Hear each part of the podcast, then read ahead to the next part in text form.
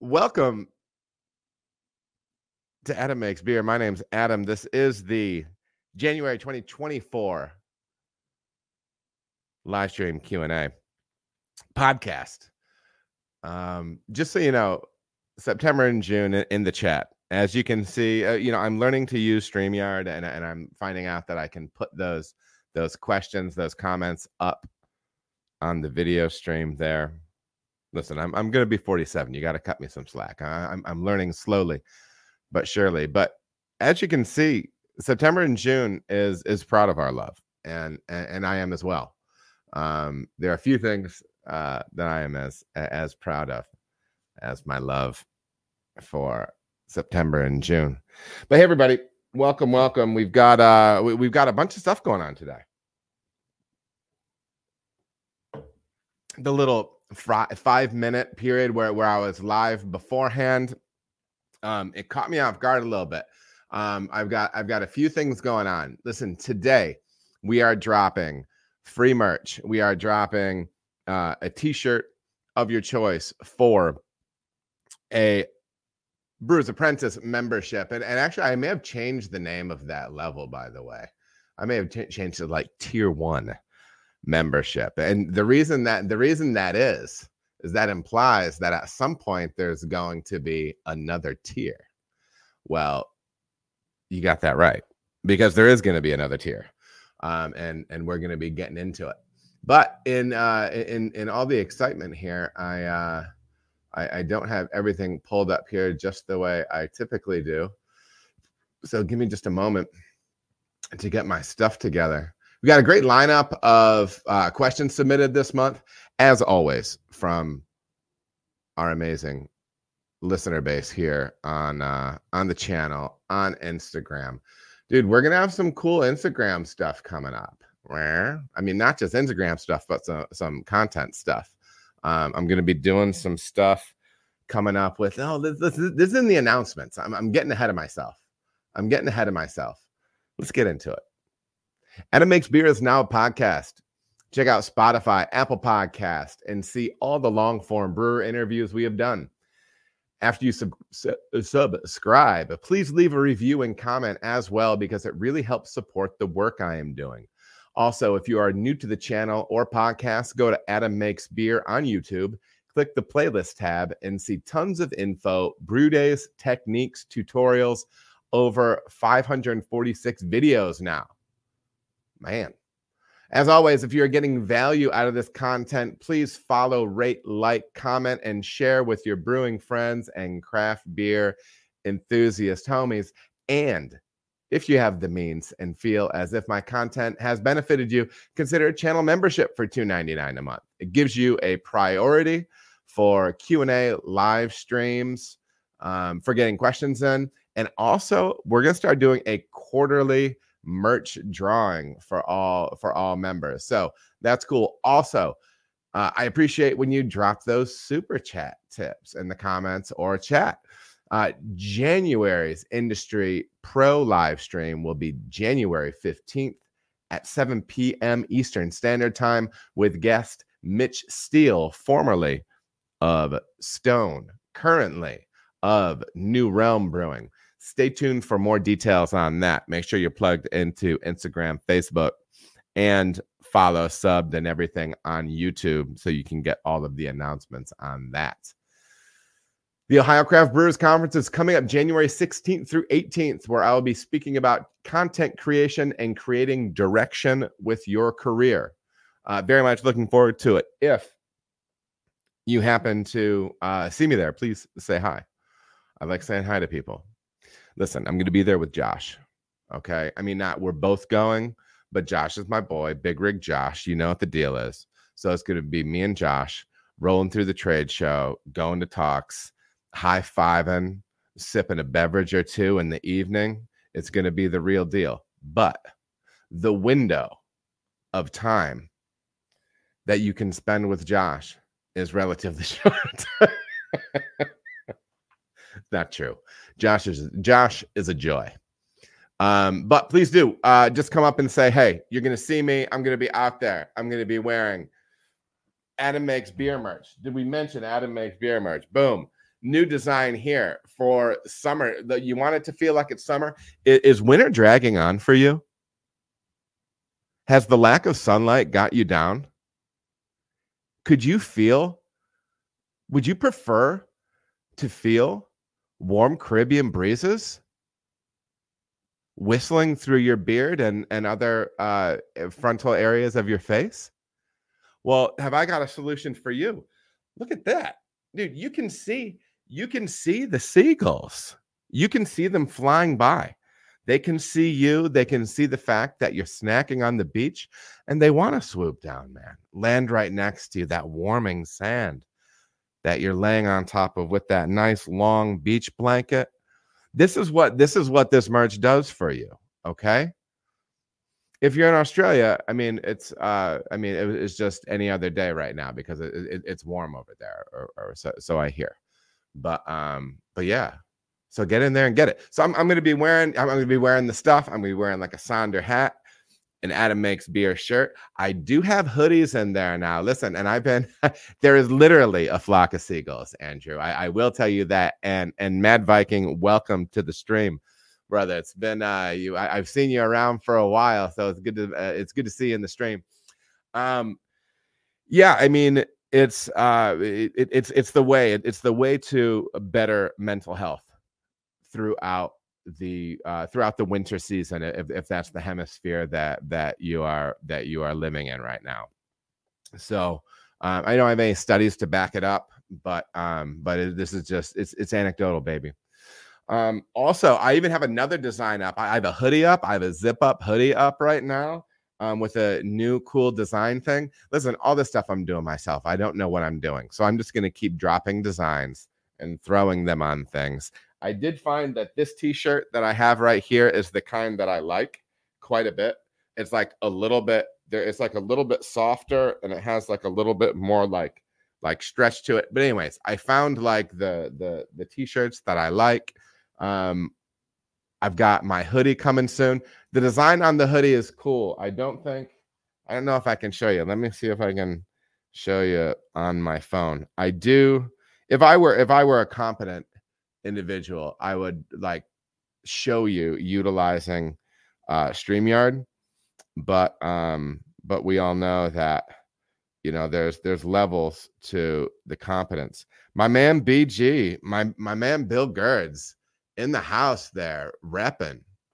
If you remember, Bill's one of uh Bill's one of my uh top most popular interviews um when we talked uh Australian pale ale and stuff like that. Boom, baby. Did you see that? What? Are you kidding me? Adam makes beer with all four elements of beer underneath it. I mean, above it. Come on.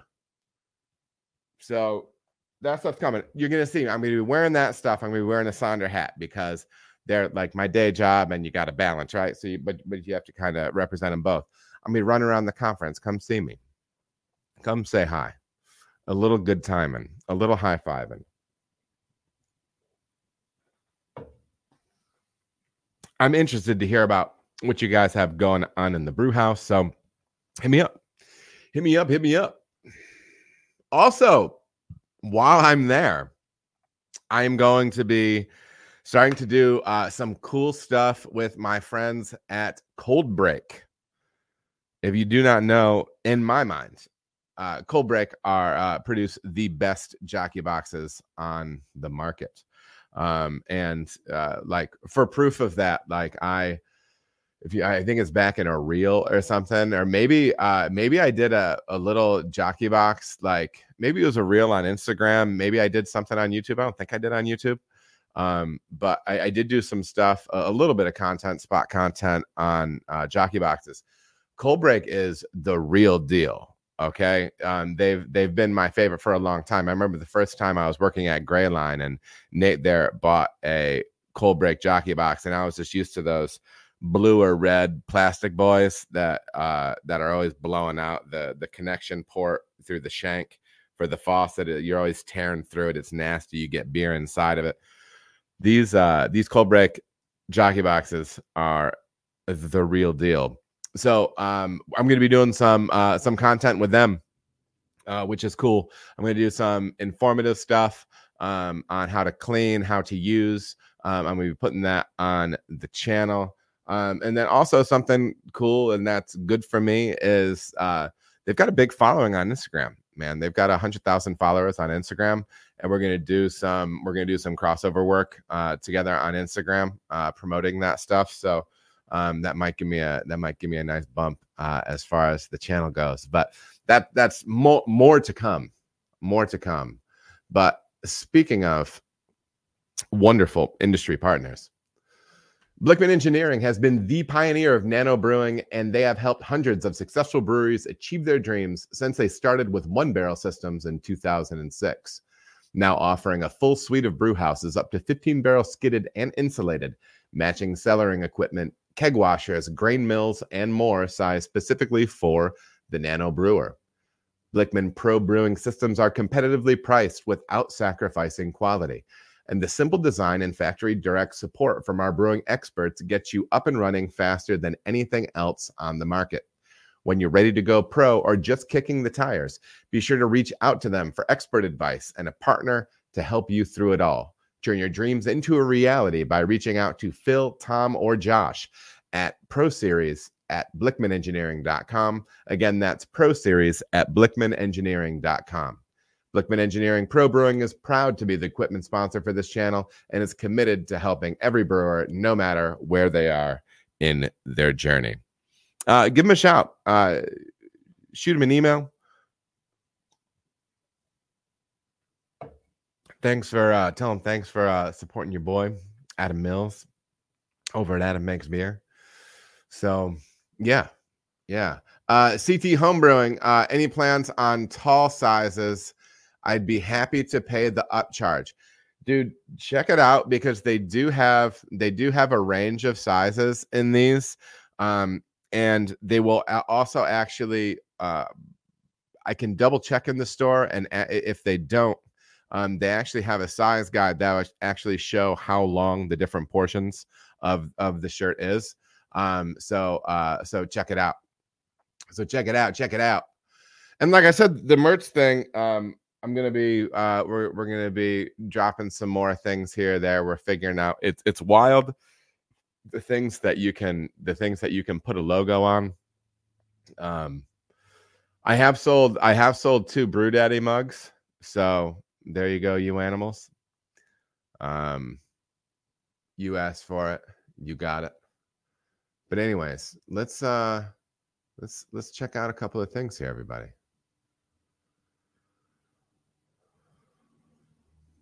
let's uh let's try we're, we're gonna jump right in on this and, and try it like that do you see that question just pop up there all smooth like this is from andrew hey adam have you ever ran into pre-boil volume issues because your grain was stored too hot? I'm trying to chase down a seemingly random issue with being short on volume by almost 20% which sounds improbable. Okay so let's let's let's try to jump into this a little bit. Um, pre-boil volume issues because your grain was stored too hot. So it sounds like to me what you're asking is is um, is it possible that how your grain is stored is so hot and dry that it has lowered the amount of moisture in the kernel leading to more absorption during the mashing process. That's what it sounds like you're asking me, Andrew, and that's how I'm gonna proceed answering the question. And you can you can jump in and clarify for me on the fly here. I mean, I guess that's possible, right?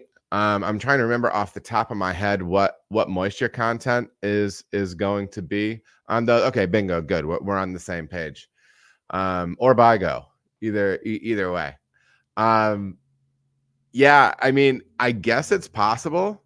Um, but off the top of my head, I mean, I, I'm I'm thinking moisture probably is somewhere maybe around four or five percent on grain, maybe on on malt. Um, maybe if somebody wants to to look that up for me real quick, and and, and I'll keep riffing, and and you can drop it in the uh, and, and you can drop it in the chat.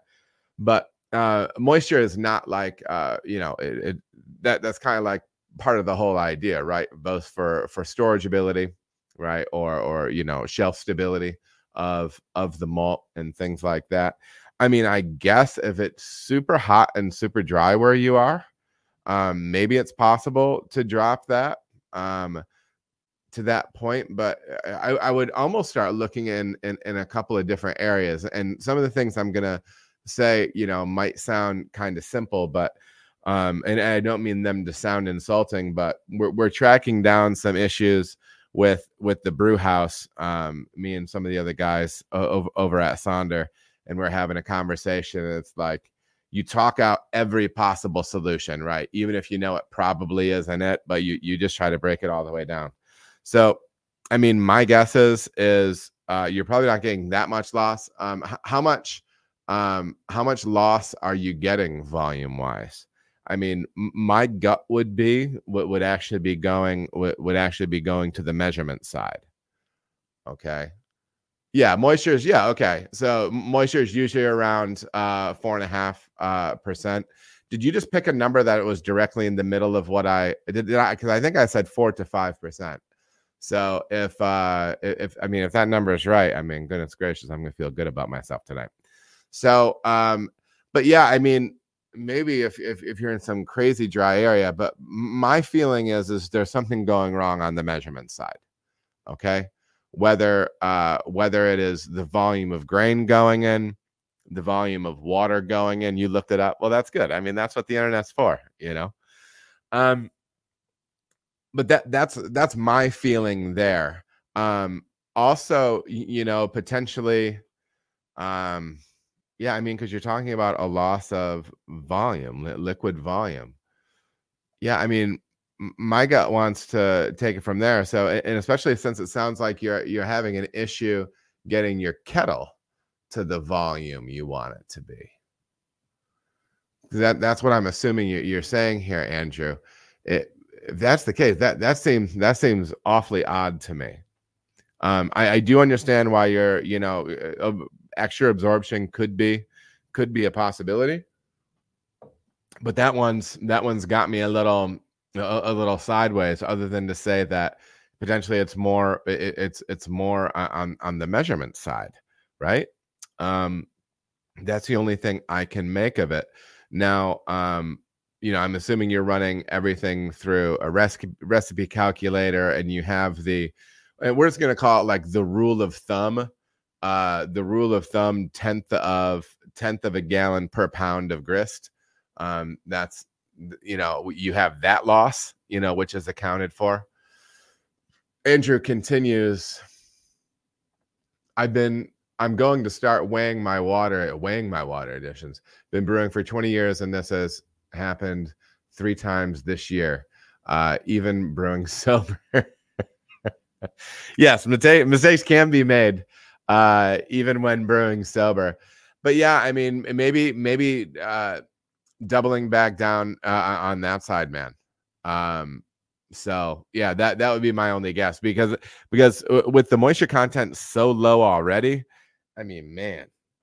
First of all, it, you it would almost be like you would have to willfully be trying to to get that stuff drier drier is it uh is it incredibly like hot and dry where you are because and, and listen I, I don't think it matters. I, I, I don't think that's I, I don't think that's what it is. Um i mean maybe it would be a really small percentage of it if you're living in the hottest driest area. Um but yeah. Yeah. And you know it, it all comes back to to to note taking. You know what i mean? Um and get yourself a uh a, a form for a brew log that you like um, and take good notes um, and, and, and try to track that stuff down. So uh, I appreciate the question, man.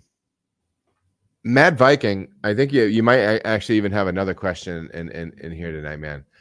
Uh, hey Adam, at what point in the brew day should you take pH readings, and what should it be at each stage? Um, it is a little bit of a it it depends question. Um, for me, I would say like the big ones. Um, for me personally, um, I like a I like a mash pH. Um, and we're, we're gonna we're gonna say ahead of time that we already have an understanding of our mash water, uh, you know, uh, of our strike water and and what pH and and water profile that is. So we're, we're gonna say that's that's an understood already. But uh, I would say uh, your initial mash, um, you're gonna want a, a pH on your initial mash. Um, I personally like to uh, check the uh, the pH of my sparge uh, especially as I get toward the end. I find, you know, as I dial that in, you know, when I was at Cartridge, the the crazy alkalinity I was dealing with there, you know, um, we had to we had to work a lot at it with with acid additions and whatnot. But um, but yeah, so I, I like kind of a first runnings, a last runnings, uh, pH sample. Um, I like a pre boil and I like a post boil. Um, the pre-boil probably isn't uh like the well, I mean it is. You, I mean, yeah, I mean your your pre-boil or post-boil, but then again, remember I'm dealing with large volumes too. Um, and but you know, I mean, really, you you don't need a large volume for for for pH samples. Um, do make sure to be cooling those pH sample samples to uh, the calibration range of your uh, of your pH meter. Um, but then I mean, definitely final the final pH of of the beer, you know, uh, of a degas sample of your beer. Those are the ones I do. Um, and you you could make an argument either way. You know, I, I could see you, um, you know, I could see somebody arguing against whatever, but that that makes me feel comfortable. I like that, and I feel like those are markers that can let me know if there's some things going on, right? Like right now, right now, um, we track pH daily uh, through all of our fermentations.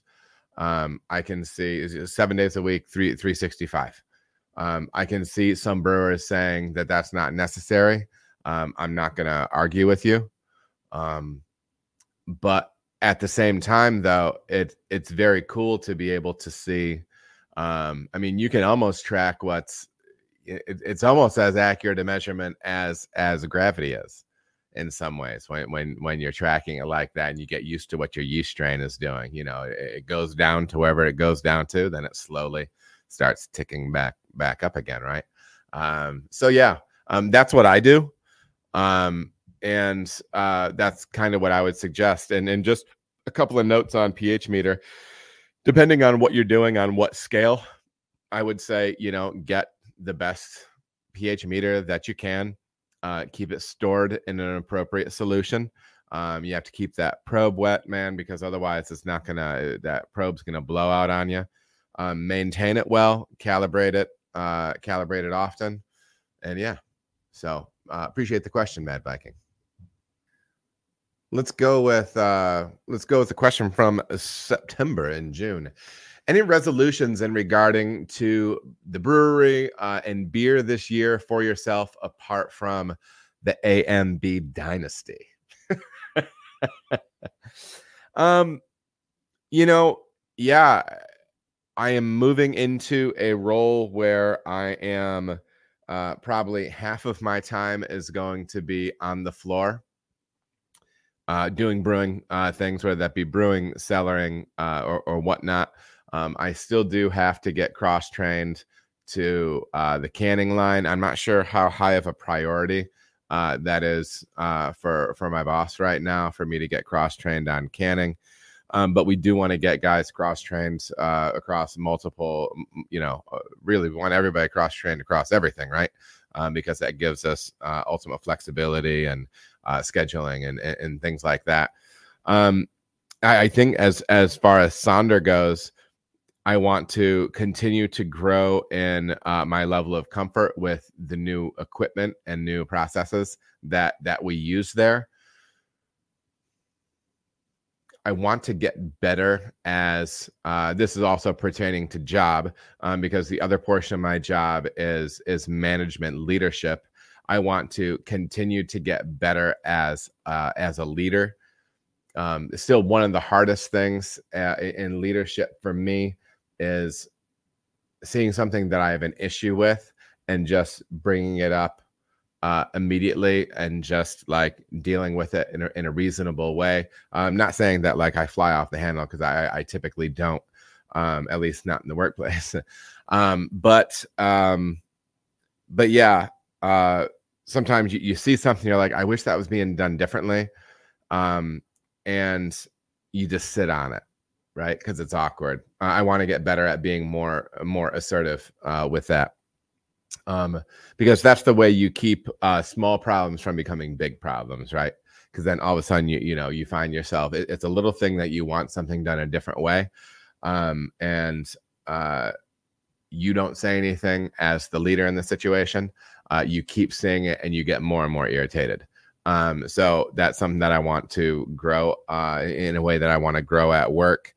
Um, also, um, as as far as beer goes, uh, continuing to understand beer quality uh, better and better, um, and then and then get some and then get some them some side beers on here and there.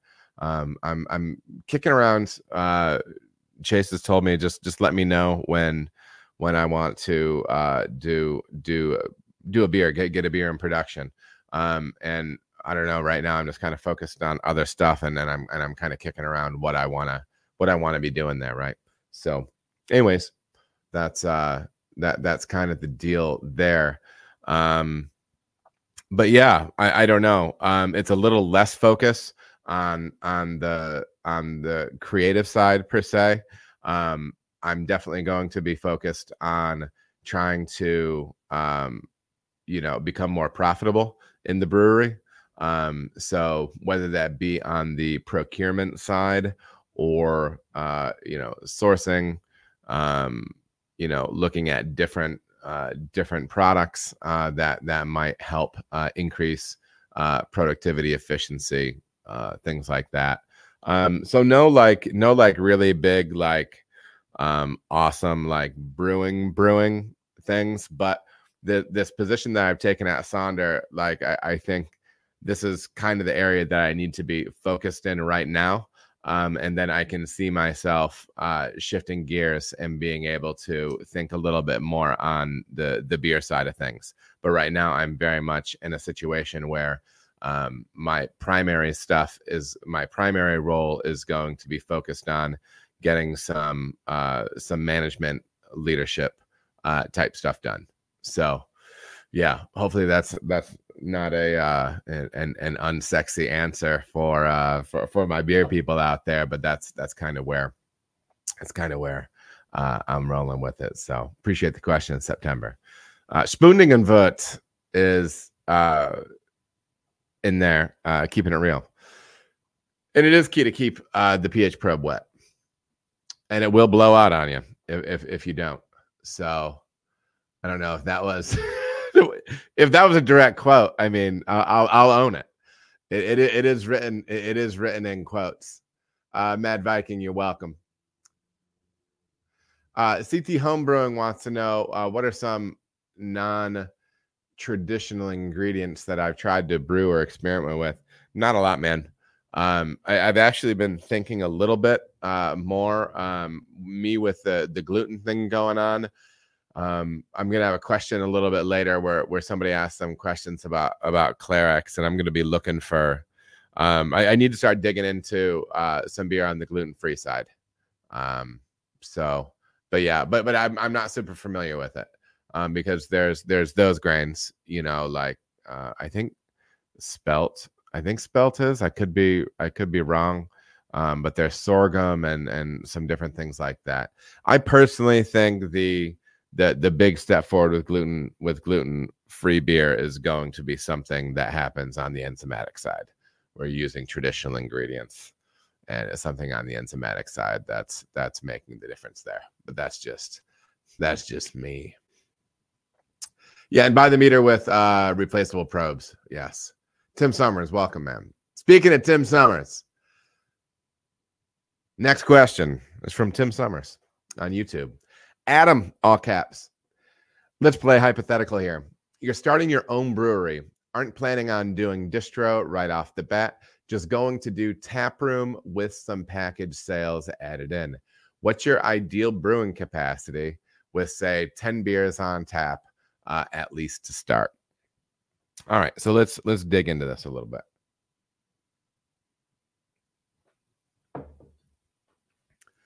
a lot of times people will say that you want to buy uh, the biggest system that you can um, and things like that. Um, i'm not I, am not necessarily co- completely on on board with that. Um, i do see the idea where sometimes people are like um, oh yeah well you want a really big system so you can grow and it, will make it easier to scale. I don't know. I, I, I think most times most places i've been in have systems that are um, maybe too big for for what they have going on. Um, and what it does is it, it, it limits reps. Now there's a flip side to that. There's a there's a labor element to that, but um, but anyhow, let, let's let's kind of look at it from this standpoint. So let's let's start off by talking about what's the volume of beer that you need to be able to make uh, to be profitable, right? Um, because that's the that's that's the golden ticket here, right? And when you do that, don't sit there, don't sit there and and plot out, oh well, you know, I'm selling six, seven, eight, nine dollar pints or whatever, and doing your math all through pint math. Um, because you're going to be selling beers in can, you're going to be selling beer to go. The margin on those things are all different. Also, you're probably not going to get 124 pints out of your half barrel um, there's going to be loss, different things like that. So, you know, give yourself some cushion, but, you know, your business plan should have a very specific amount of beer that's going to make you profitable. And that's what you need to build backward from. You know, um, I know you see a lot of places out there where, you know, for a long time before like the nano, nano thing started, uh, I, I, think you saw a lot of people that were doing, um, you know, kind of seven barrels was kind of like the smallest that that you could find. Uh, and you know, there was some, you know, like some Frankenbrew rig stuff like that and whatever. Um, but uh, but yeah, I, I don't think you need to go huge. Um, and uh, yeah, you know, there there's pluses and minuses to buying new and and and buying used as well. Um, I've worked on new brew houses and had good experiences. I've worked on new brew houses and had bad experiences. Um, you know, used does mean at some point more, you know, something's something's gonna go wrong at some point. You can depend on having to swap pumps out and seals and a whole bunch of different things, right? Um, so it, it, it can be tricky. Um, but you, you do definitely want to start off with what is that volume of beer you, you, you need to be selling, right? and then and then kind of scale from there. If you're the person brewing, um, it's it's gonna be it's gonna be tough, um, because you're gonna be running a business and and dealing with business problems as well as you know making beer and brewery problems. I'm not saying it's impossible, but it would be good to have somebody help you on one side or the other. In my mind, um, you know, if you're if you're looking at uh, you know, I, I, need to make 500 barrels a year to be profitable. We have we have a really lean model, 500 barrels a year, 600 barrels a year, 700 barrels a year, something like that. I think you're looking at you know like a like a five to seven barrel system, right? Something that can keep you brewing a hundred times a year, um, you know, and you're turning things over. Uh, now, in in in defense of something like a five barrel system, you could uh, you know, have some five barrel tanks, some five barrel fermenters, and some 10 barrel fermenters, right? Because it kind of brings me to my to my next point. You know, the bulk of the beer that you're going to be selling is probably like three to four SKUs, right? Uh, that's a little bit of like uh, you know, like grocery talk or whatever.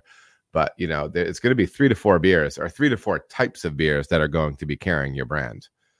Depending on where you are, you know, uh, I have a feeling it might be you know, the lightest beer you sell, an IPA, a fruit beer, and something else, right? Um, probably something else adjuncted, depending on depending on where you're at. But really, I mean, the the bulk of the beer you're going to make is is going to be, and even even if you have shifting brands, it's still going to be light beer, IPA, fruity beer, more than likely, right? Um, so yeah, so you know, don't be afraid to look at the the utility of a double sized tank, right? So if if you have that rice lager or you have that that light blonde ale that you put on that cream ale, whatever, um, and you want to double batch that, you know, and do do ten barrels, you know, do two turns on your on your five barrel brew house for ten barrels, that's fine. Um, because you know the reality is is I've seen, I, I feel like I've seen more people overbuy equipment and lose their brewery than underbuy equipment and not be able to expand. Right. Um, so I don't know. And and maybe you're a brewery owner in in the chat right now and you're like, you know, he, this guy's a complete idiot. But um but yeah. So Tim is following up in the chat. Um, I'm hoping that I'll have a head brewer and a front of house manager as well. Uh, and let me run the business. Let the experts do what they do best. Tim, I, I, I think that's I think that's a good idea. I think that's a good idea, and I don't. And hopefully that doesn't sound sarcastic when I say that. But you know, you know, actually, uh, get some people with with with some expertise, man. You know, um, and yeah, communicate well with them. Um, and yeah, uh, keep, keep me in the loop, man. I'm I'm I'm interested in stuff like that. So I always like to to help uh, uh, give a shout out to uh, those how to make beer listeners that are that that are doing their thing out there. So Tim, uh, appreciate the question, and that's kind of where I would take it from there, right? That's just some some of my thoughts on on what you need to be doing sizing wise. Um, and I know we we hit a few different things, but but I think there might be some things in there that can that that can uh, give you some guidance. See, dude, September. Yeah, I think you're. I, I I'm, I'm. Hopefully that wasn't a, a question that. uh Hopefully it wasn't any power suggestion, but but your palate is your palate is sharp enough uh that you know um yeah the corn lends uh, a, a, a slightly sweeter tone to those beers i, I think well what did you prefer uh the the rice version of that beer or the corn version of it obviously no wrong answer we're, we're talking personal preference and also as far as tim summers uh, he's uh he's he's a wisconsin fella appleton well uh you know keep us keep us in the loop as as you go brother next question comes from Andy on YouTube. Don't you need a pressure gauge on the couplers so you know what pressure is in the keg and to manage flow rate to the keg? Now, this was a question that came off of my keg filling, uh, the keg filling video that I did tutorial that I did. Um, that was an older one. It was it was from cartridge, and basically that was me just using i'm filling off keg couplers i was using tees to build off the side port of my tank and that was giving me multiple kegging lines off of it and uh, you can also have a manifold for that you can buy those as well um, and sometimes those manifolds come with an extra port that is for a pressure gauge um, and then how you're managing flow rate in that situation is you can either have like the little the little hissy GW Kent like screw in like float uh, check valves that stick off stick off the end of them. Um, they're fine. Uh, I I feel like if you're in a pub situation, you can just kind of uh, not sweat those things. Um, and I know some people will say, you know, there's a level that they're supposed to be filled to. They can freeze and explode. And I mean, I I know all that stuff, and and I know that the head pressure stuff. Um, so uh, just side note, William in the chat, love you, man. Uh, there's that handsome devil. Happy New Year to you. Happy New Year to you too, Bill. Miss you, man. Uh, w- wishing you and the family the best.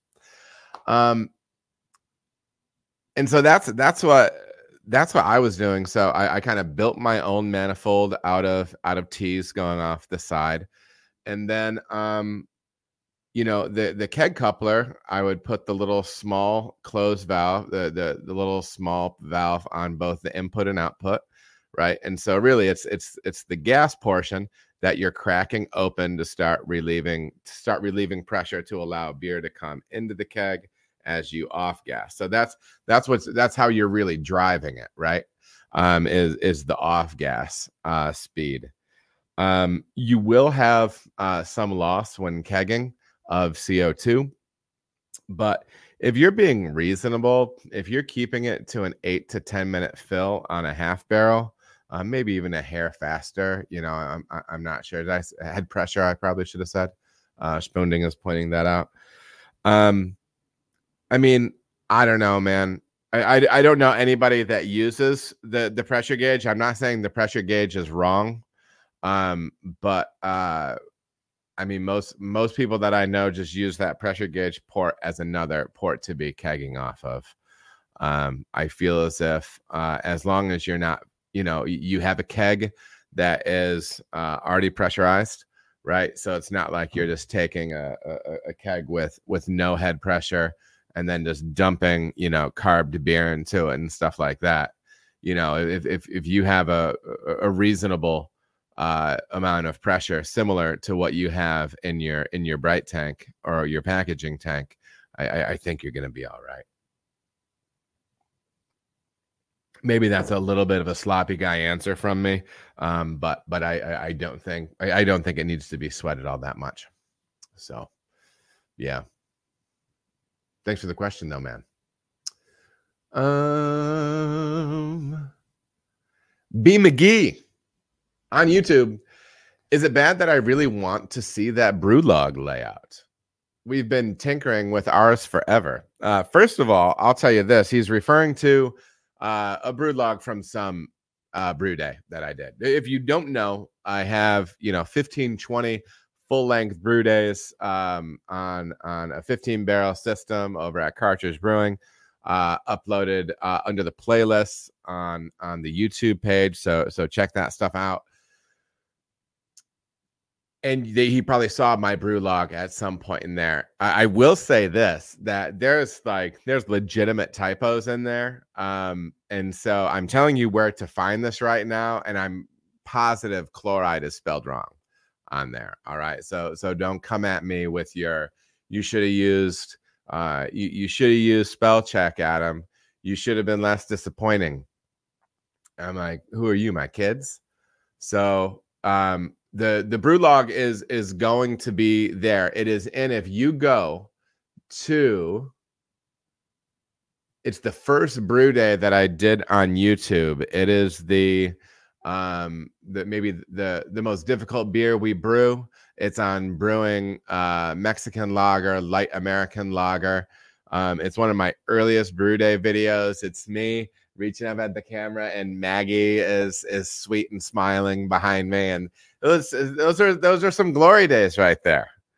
Back with young brew deck maggie jenkins and uh big josh halpert. I mean man Glory days. But yeah, uh, in the description of that video, there's a link to uh, the brew log that I use. Um, you can uh, you can love it, you can hate it. Uh, it kind of measures the the main things that that I'm looking for. There's some things on there that I want to measure for, but that I don't. Um, but yeah, um, it's just it's just what what works for my brain. Um, and so uh, you can you can check that out on there. But this is also kind of a, a, public service announcement for do something to be tracking your your brew days, right? Um, it's it's a very very important part of it. And and spinning into some of the other questions that we talked about tonight, tracking your pH from multiple from multiple points throughout the brew day, stuff like that. You know what I mean? So yeah, B McGee, uh, get in there and uh, download that brew log. I think it's just the PDF version of it. Um, enjoy the typo on chloride, and uh, and you know run with it. Make changes to. Well, I guess you can't really make changes to it because it's PDF. But I mean, you know, I'm right. Hey, we have got. I, I, some folks were concerned that uh, I would have less people watching because of uh, football today. But you know what? I this is a relatively robust off the top uh, viewership for us right now. So yeah. 100 pounds of wheat malt. What, what are you talking about, Spoonding?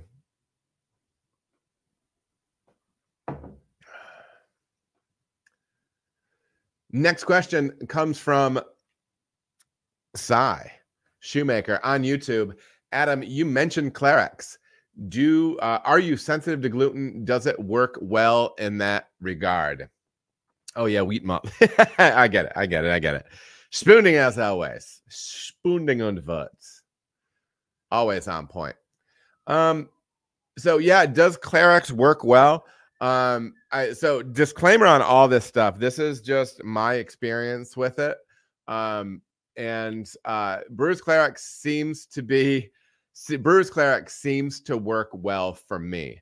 Now, um, I have not drank more than two beers in a sitting, two two Clarex beers. So I have not drank any beer at all that has not been brewed with Brewers Clarex since uh, probably February of 2023. Um, and this is now January 1st. So it's it's it's been some time. I I don't believe I've had more than two beers in in a drinking session uh, since then. Um, and I probably have not had more than two beers a month on average uh, in that time. So, um, with doing it like that, it works well for me, right? Like I don't, I don't gain, uh, I, I don't gain tons of weight uh, immediately. I don't suffer from a, a, ton of anxiety and depression afterwards as I'm dealing with the, uh, you know, the inflammation and whatnot, because uh, that's how it affects me. Um, so, so that's good. Uh, but I'm, I'm consuming very, very little beer. Um, so, you know, just, you know, all that said, um, you know, you, your mileage may vary, you know, it's never anything you can really advertise. Um, but yeah, it, it seems to, it, it seems to work well it seems to work well for me. Now, I would be interested in uh, in your gluten free beer recommendations. Now, I know maybe nobody has any good ones to recommend, not saying anything about the beer, uh, but I do know that there is like there's been a reputation of bad gluten free beer, and I think a lot of that stuff was things that uh, some of the big beer guys were doing and, and putting stuff out into the market. Um, but I know more and more places are popping up. I, I should probably lean into this a little bit more because I'm I I'm I'm concerned about my capacities uh, sensory wise um, not being able to taste beer. Um, and uh, you know, uh, Sonder is is great about it. I, I run, you know, smell sensory on everything, um, but I, I don't taste and and I don't do the the swish uh, and and spit wine stuff either. Uh, you know, ladies and gentlemen, I just it's not worth it to me. Like the the way I feel is is so remarkably uh, bad that uh yeah so um but yeah please drop uh suggestions in the comments. If, if you have uh gluten-free uh beers in your area uh that you like let me know um because i i should start uh dipping in on some of that stuff. Um and honestly uh yeah i should I, I should be more aware of what's happening in that space. Um so yeah i would love to see i, I would love to see uh, I would love to see some recommendations from you all on that. Uh, and the other note is on Clarex. Remember, Clarex is also sold as an additive that can extend filter life. That's something that's, you know, I, I, mean, I'm sure they have to have some sort of proof to be able to back that up. But, um, but yeah. September in June, could you get a body transplant so you can drink beer again? September, I don't know if I would want to give up all of this. Okay. That's sarcasm. But yeah, let's uh Spooning is is in the chat doing doing his thing. Um so that's oh man, they're they're popping off in there. Hey, human on earth, uh, good to good to see you. Good to see you. Beer and distilled whiskey format, good alternative. It's true, but you know, man, spirit spirits can be tricky, and like I also like I like refreshing beverages, and um, and so yeah, you can get into cocktails and stuff like that for sure. Um, but like, uh, I mean, you see, you see, I'm on the, you know, this is this is full strength, baby. This is OG. This is Lacroix today. You know, um, yeah. So, um, but I mean, I, I drink like light, refreshing stuff, even even in my even in my everyday. So I mean, the spirits thing. I mean, you know, and and this one is a is a shout out to to William in the in the chat. You know, I'm I'm I, am i am no stranger. You know, in, in the past to uh, some fine spirits uh, for those for those Canadian nights. What uh what what was what was that beverage um that we always used to take on a on a camping trip way back in the day. It was uh Yukon, Yukon Jack. Uh, so I mean, but no. In in, all seriousness, though, I, I do enjoy bourbon. Uh, I do enjoy cocktails. Um, but uh, I don't know. It's just uh, yeah, and I am good with gin. I I, I prefer. Uh, September is asking, you know, am I good with gin? Uh, I do like gin. I, I do prefer Hendrick's though. I don't know if there's is there even such a thing as a real gin head out there? But like I don't know if like gin nerds would be like offended by, you know, the fact that I like Hendrick's because I know it's not a uh you know, it, it's not a big juniper forward uh beverage, and that's kind of what I prefer. Um, but to me, I mean, you can I, I can just go, I could borderline drink Hendrick's straight. Like that's that it's it's that enjoyable to me. Now it's it's nicer you know, over over some rocks with uh with uh, you know a, a, little bit of you know bubbly water with it. You know what I mean? Uh, a little tonic. But uh, but yeah, I'm, I'm a I'm a I'm a big fan of of Hendrick's. Um, but yeah, I'm not I'm I'm not I'm not big on I'm not big on uh, juniper. Um, yeah, cocktails cocktails are cocktails are tasty, man. Uh, next question comes from Bondi Beach Beer on YouTube. Bro, listen, I need to do, we're going to need to do this drawing thing. You guys have to remind me at at 6:30. So an hour and a half in, we're we're going to need to do the drawing. Okay? So, yeah. For for for the t-shirt. So so remind me. Um Bondi Beach Beer. Adzi, you informative firecracker. I think he continues to ask questions just because I pointed out the fact that he always has a new way to address me, and uh, he failed. He, I mean, he he never he never disappoints.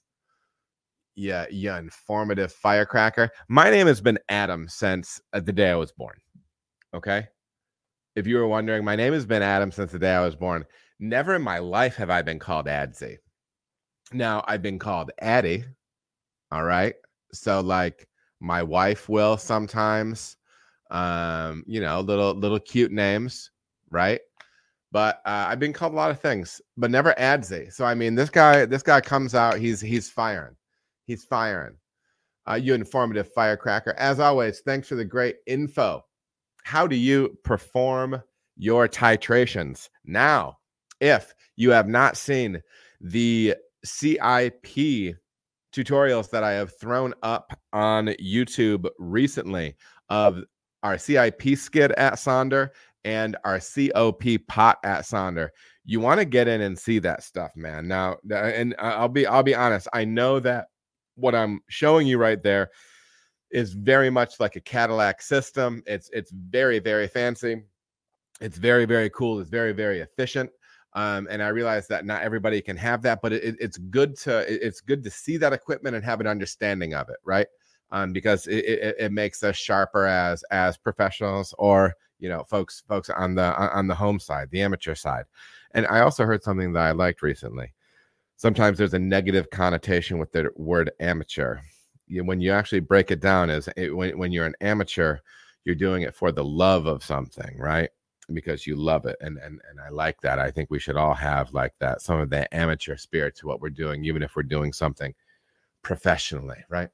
So, um I did post those two uh cool I they're cool because the equipment's cool. I'm not like, you know, back padding here. I posted those two cool videos because the information's cool, the the the equipment's cool And um, I mentioned in the CIP one that that we do titrations. And so, what is that first of all? So these titrations are letting me know that I have the appropriate amount of caustic in that uh, liquid, right? Uh, this is the maybe the simplest way to say it, but I, I have the appropriate ratio of cleaning solution uh, in the water that I'm using, right? And so whether it be the caustic, the acid, the peracetic acid, it's letting me know the chemical concentration inside there. So how we do that is we have titration kits for each one. So on each one, we have a little box on top. We take that down like for caustic. I have to fill it to, I believe, five milliliters. So I'm circulating my caustic. I can either get the caustic off of the tank itself, have where it's dripping out of the tank or a sample valve somewhere along the way. And then I take, there's usually two, two things that you have to use. There's the green cap, where it's two drops of green cap. And then it's uh, a second one with a white cap that I go in, and the, the green cap will turn the caustic liquid pink. And then I do a drop of the titration liquid, sw- swirl it, it stays pink. Drop again, stays pink. As soon as it goes clear, that's the number of drops that I know that will help me know how much chemical is in solution. So for me personally, the the kit that I'm using, every drop that I use is a quarter of a percent. All right. So if if I'm using caustic and I'm and I'm uh, looking, you know, to be between one and one and a half percent, I want to see four to six drops before that pink liquid turns clear. Okay. Different ones may have different colors, different things like that. I don't know what each individual uh the you know the the two agents that I add to it. Um, I don't know what the names of those are off the top of my head, but all that stuff can be provided by your by your equipment manufacturer, right? Uh, I'm, I'm sorry, your your chemical manufacturer, and they'll probably be excited that that you want to use it, um, because uh, we we really should be. We we really really should be. I think sometimes we, we might be we, we might be surprised. You know, sometimes we're busting open a fermenter or a bright tank, and we think we have a whole lot of CO2 out of that thing.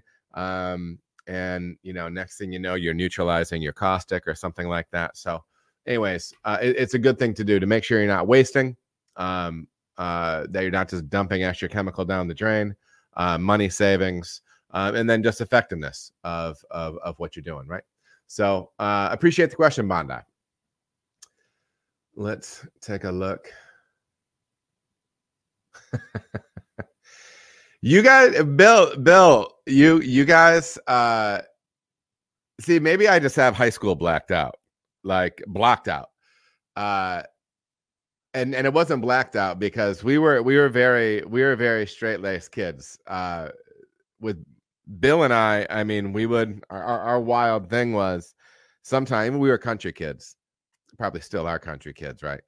Um, our wild thing was we would go out to a, a buddy's farm and he had like a sand pit area and like a dune and we would drink mountain dew burn a huge round bale uh, that was placed on top of some old stumps that was torn up from the property uh, we would burn that thing and run and jump off that sand hill drink mountain dew by the gallon uh, and like play like wholesome games like hiding in the corn and like you know hide and go seek stuff like that so, but yeah, uh, if I, I will tell you, if somebody if if somebody called me adsy back then, the years have washed those memories away.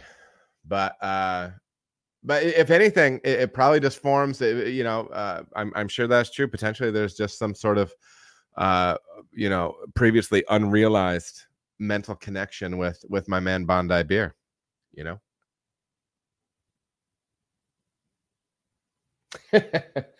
yeah, uh, Spooning, at what point do you think you're going to be able to address each thing to a prior video, uh, each question to a prior video?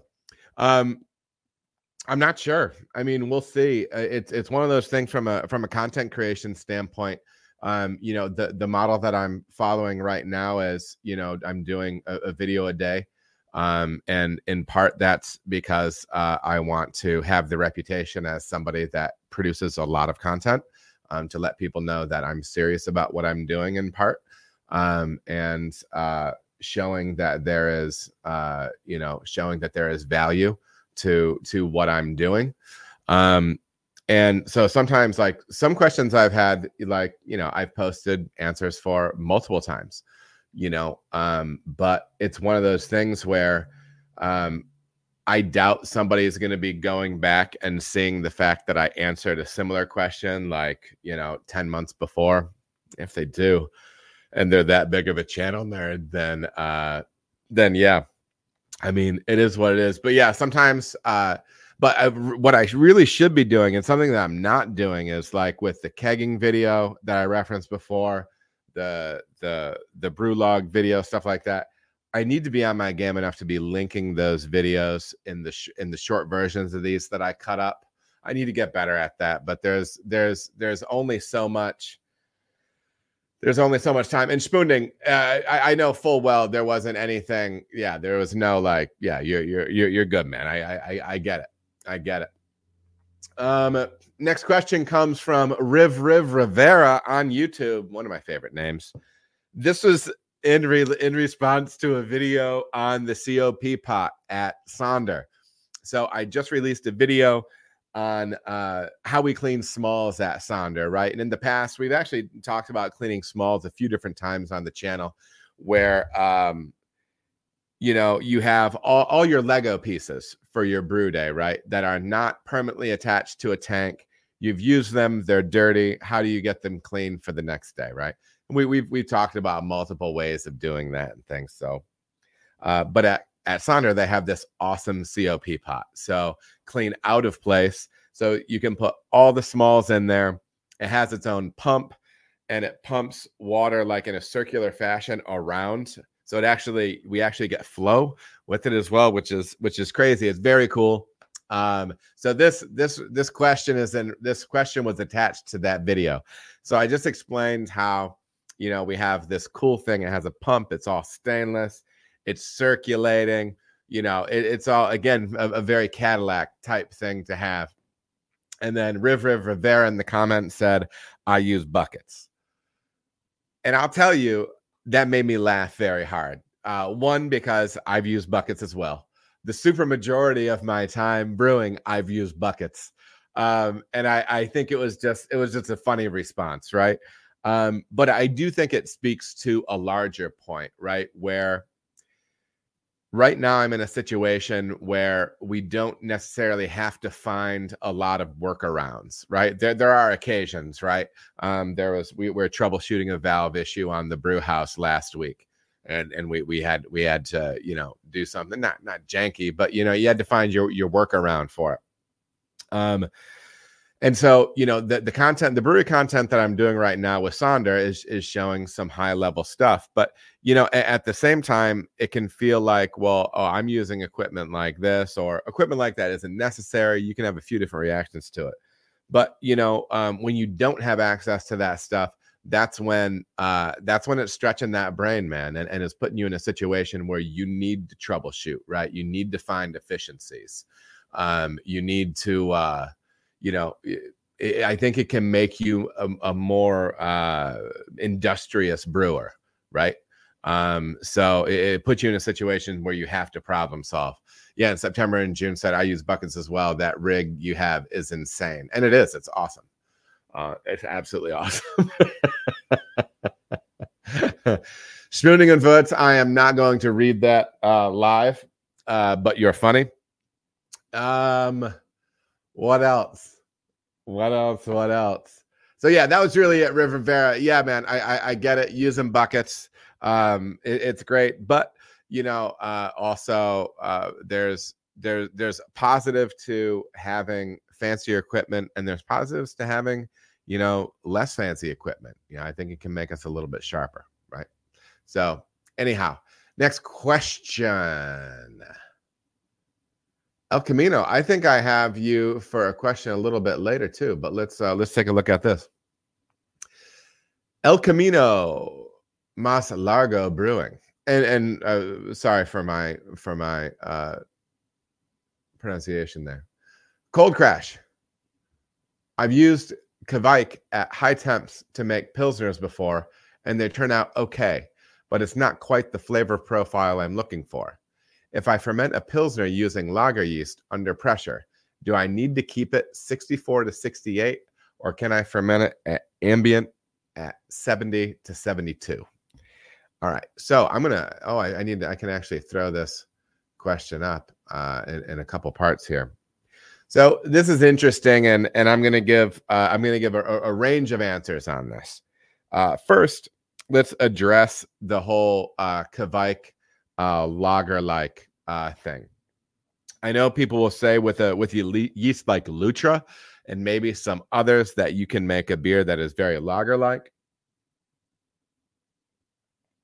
I don't know. I mean, maybe I'm sure you can make a clean beer. Um, I remember the first time though I had used a lot of American ale yeast in my brewing, in my home brewing uh, career, my time home brewing, and then the first time I brewed a lager at home, I smelled it, and I'm like, "Damn, that's clean." Like, there's nothing aromatically other than malt and hops that are in this beer, right? Um, and there was just nothing to it. And, and I, I, was used to smelling American ale yeast ferment uh, and and the finished product, and I'm like, oh, that's clean, you know. But there, there's just something different. Now, if you want to say lager like, that's fine. I, I don't have a problem with Kveik yeast. I've made probably 150 batches of yeast with uh, uh, of of beer with Kveik yeast, and I, I I think it's it's an interesting little critter. Um, but yeah, you're not getting the flavor profile that you you want out of those fermentations, and so you're looking at uh, utilizing a lager strain. Now, this is where I'll say some things that uh, maybe some uh, so, some people might have an issue with. Um, I would recommend that you get yourself uh, some 3470, um, whatever you know. That's a pretty traditional German German lager yeast, um, pretty well well heavily used, maybe the the one of the bigger bigger most used lager strains out there. I know guys that have very good palates uh, that are fermenting that strain far higher than what you might think. Okay. Um, I do know some guys that set it and forget it at 60 with that strain. And then after lagering and uh, getting the yeast out of it and getting it brilliantly clear, um, the beers are uh, the beers are very very clean, and these are people whose palates I trust. Um, so, yeah, uh, I think there's a wider range in that. Um, and then we also bring up the idea of a pressure ferment, and and just for reference sake, pressure ferments, uh, fermenting under pressure can uh, subdue ester form uh, formation I'll throw out the other portion of the question here real quick too. It can uh, uh, it can suppress uh, it can suppress ester formation, and so that means that potentially, well, you can make for up for it on the other side. You can increase you know fermentation temperature, especially at the beginning of fermentation when the supermajority of those esters are formed, right? Um, I I, I don't you know I, I I don't know. There's uh there are some issues with pressure fermentation. If you're looking at like harvesting yeast over and over and over, um, you might have some issues with uh, pressure fermentation.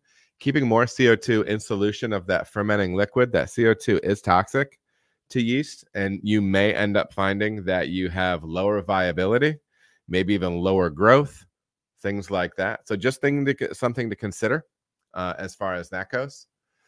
Um, but yeah, I mean, you you could you you could. I, I it, what I would do is I, I would be interested in seeing uh, if you were going to do that at like 64 or 68. I, am assuming you can't ferment lower than that, and that's why we're having this conversation. So let's just try to troubleshoot the problem. I would try to ferment as cold as you can with probably like see what 5 psi does for you. Um, you know, get some pressure on it, but maybe not all the way up to like 15 psi or one bar or whatever people are, you know, what what people are doing that at. Uh, maybe see see if see what what see what you get out of that, right? Um, also, I, I would I would recommend um, you know check it out with some lager yeast and check it out with some 05. I, I remember back in the day that uh, that Sierra Nevada was doing some uh, lager type fermentations with 05, right? So uh, so yeah, or at least experiments with it. So um, that would be my that would be my recommendation on that, man. Yes, that rig is insane. Um, next question comes from Brian Decker on YouTube. So, does that grist hydrator and chute from the grain bin ever get clogged? This is in reference to the long list of brew day series that we have over on the playlist section over at Adam Makes Beer. And typically, when we're mashing in, you're going to be able to see me using the grist hydrator. And what the grist hydrator is is for us, it's you know this you know almost squarish. It's it's it's round um, but this blocky thing that goes right on top of uh, the mash tun and grain is dropped through the top of it and then there's usually like a cymbal inside of it you know like a little circle but prink, popped up in the center and so that grain will hit that little cymbal head and then drop down and then a lot of times underneath that cymbal head i'm to create the the shape boom. Let me see if boom. Will it'll you'll pump water up and underneath it so water will sheet out around. And so as that grain drops over that that little that little cymbal head it will wet that grain on its way. It's a hydrator right? It'll wet that grain on the way into the mash tun. Um yes so if I don't take that off every time, I don't usually, I, I don't know how often I, I, show taking it down, but that gets cleaned every time every time we brew okay? Because you will get wet grain that's stuck up on top of it it'll build up it'll gum up. All that stuff needs to be uh, wiped out slash cleaned um, everything like that. Um, so uh, yeah and you do want to prevent keeping uh, you do want to prevent as much as you can getting uh, steam up in your uh, up up in your your grist line that's dropping your your grist down if you're in a situation where you have a grist hopper or a, a vessel that is holding your malted grains that it will be dropping through your hydrator into your mash tun. You want to keep steam out of there um, as much as you can to prevent that stuff from get, gumming up, getting nasty, stuff like that. So, yeah, um, yeah, you're you're absolutely correct on on all that stuff. I was wondering if the steam from the hot water could make its way up the chute. Yeah, so that's why as soon as that grain is done dropping, I'm slamming that chute shut. Um, I'm taking it off. I, am detaching it from the hydrator, wiping that clean. And then uh, when I'm done with the whole process, that hydrator comes down and that gets hand cleaned um, and then reinstalled uh, after after the brew day for the, for the next brew day. So yeah, uh, appreciate the question, Brian.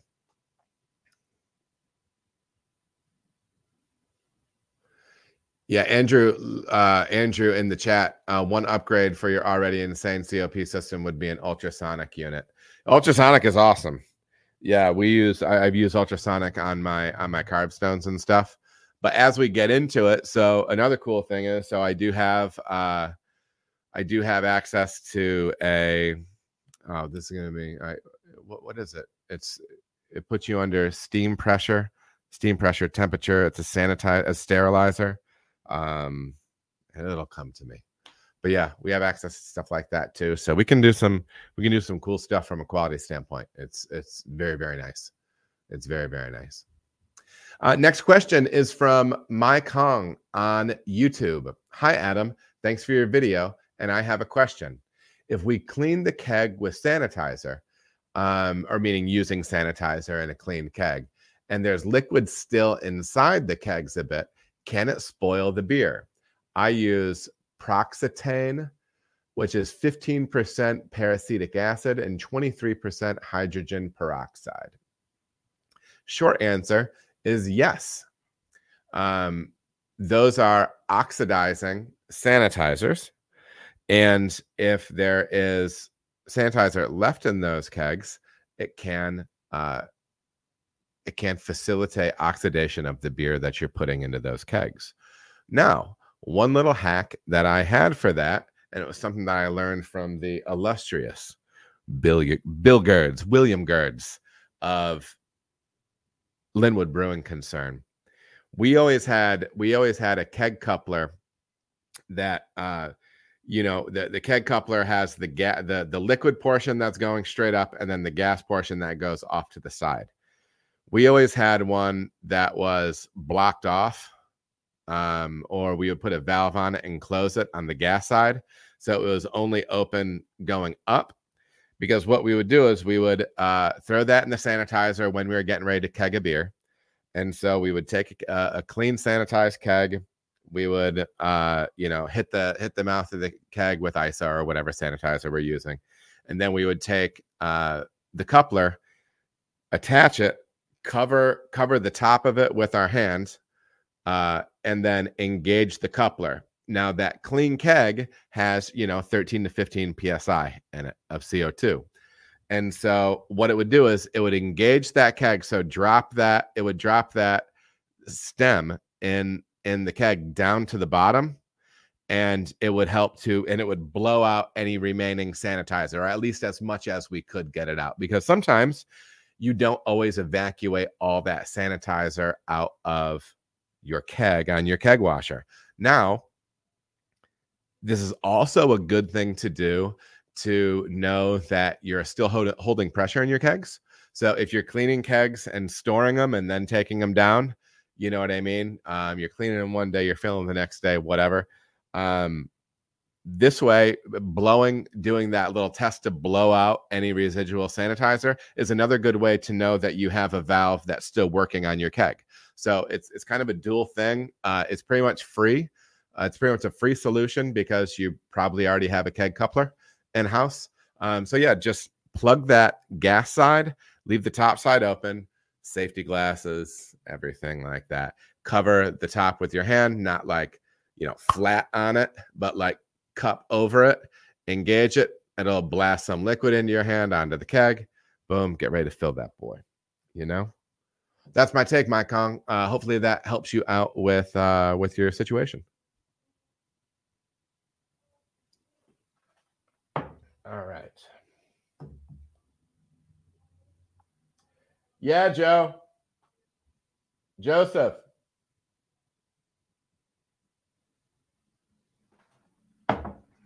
My son is texting me. All my kids are home. Full house. Yes, please. He's helped me out with my coffee tonight. Uh, next question comes from Syra Boy on YouTube. In regard to dry hopping cold, would you say that at a homebrewer level, we should rack to a keg to get the beer off the yeast and then add hop, add hops, do your dry hop, and then purge the keg after at 58 degrees. Okay, so we're kind of dealing with some uh, with some uh, equipment issues here. So just a couple of big picture things. Make sure that anything that you're doing at home, uh, if you're doing any pressure transfers, make sure that the vessel can handle pressure. Make sure that the receiving vessel can the uh, the initial vessel and receiving vessel can handle any pressure that you're throwing on it. Um, don't put pressure on glass. I know people probably aren't using glass anymore, um, but yeah, be, be be safe with that stuff. Okay, be safe with that stuff. Uh, that said, what um, if you have a way of making a low oxygen transfer of your finished beer? This is a reference to the dry hop cold video, which is still one of my highest watch videos. Uh, Bobby in the chat, what's up, man? Welcome.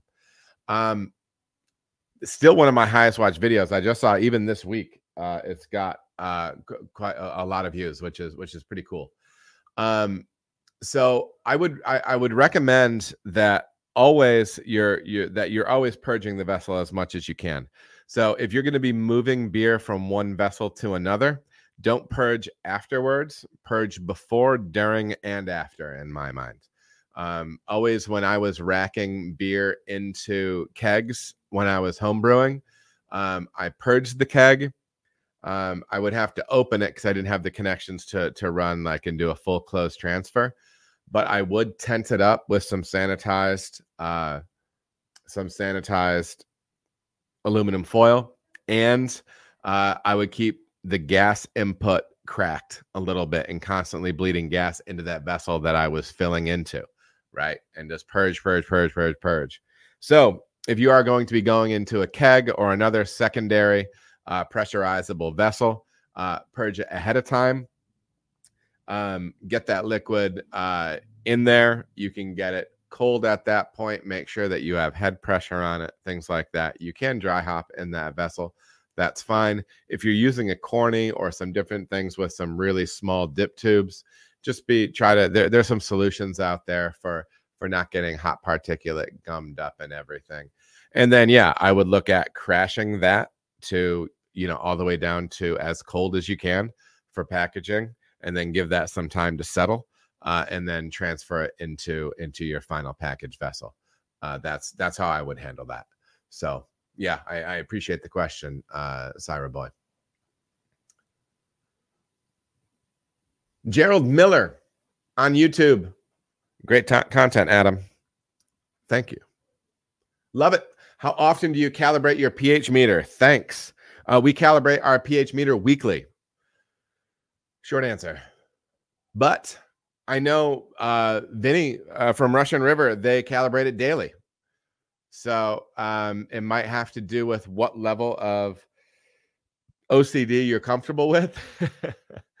but you know, in in in all in all seriousness, uh, probably calibrating it once a week um, is or before or b- before you brew. You know, um, it's uh, again making sure that you have it uh, appropriate storage solution to extend the uh, life, the shelf life of that probe. Uh, you definitely want to be doing that. Uh, but yeah, I, I, would be doing it uh, once a week for sure. And and I'm I'm talking about in a commercial, in a commercial from a commercial standpoint because we're using it all the time. We use it multiple times a day. Um, so yeah. Uh, otherwise, um, if you're if you're brewing occasionally, I would calibrate it every time you use it. You know, eh, before for every brew day. That that's what I would do. Hey Joe. Anyways, maybe Joe's not getting me coffee. Um,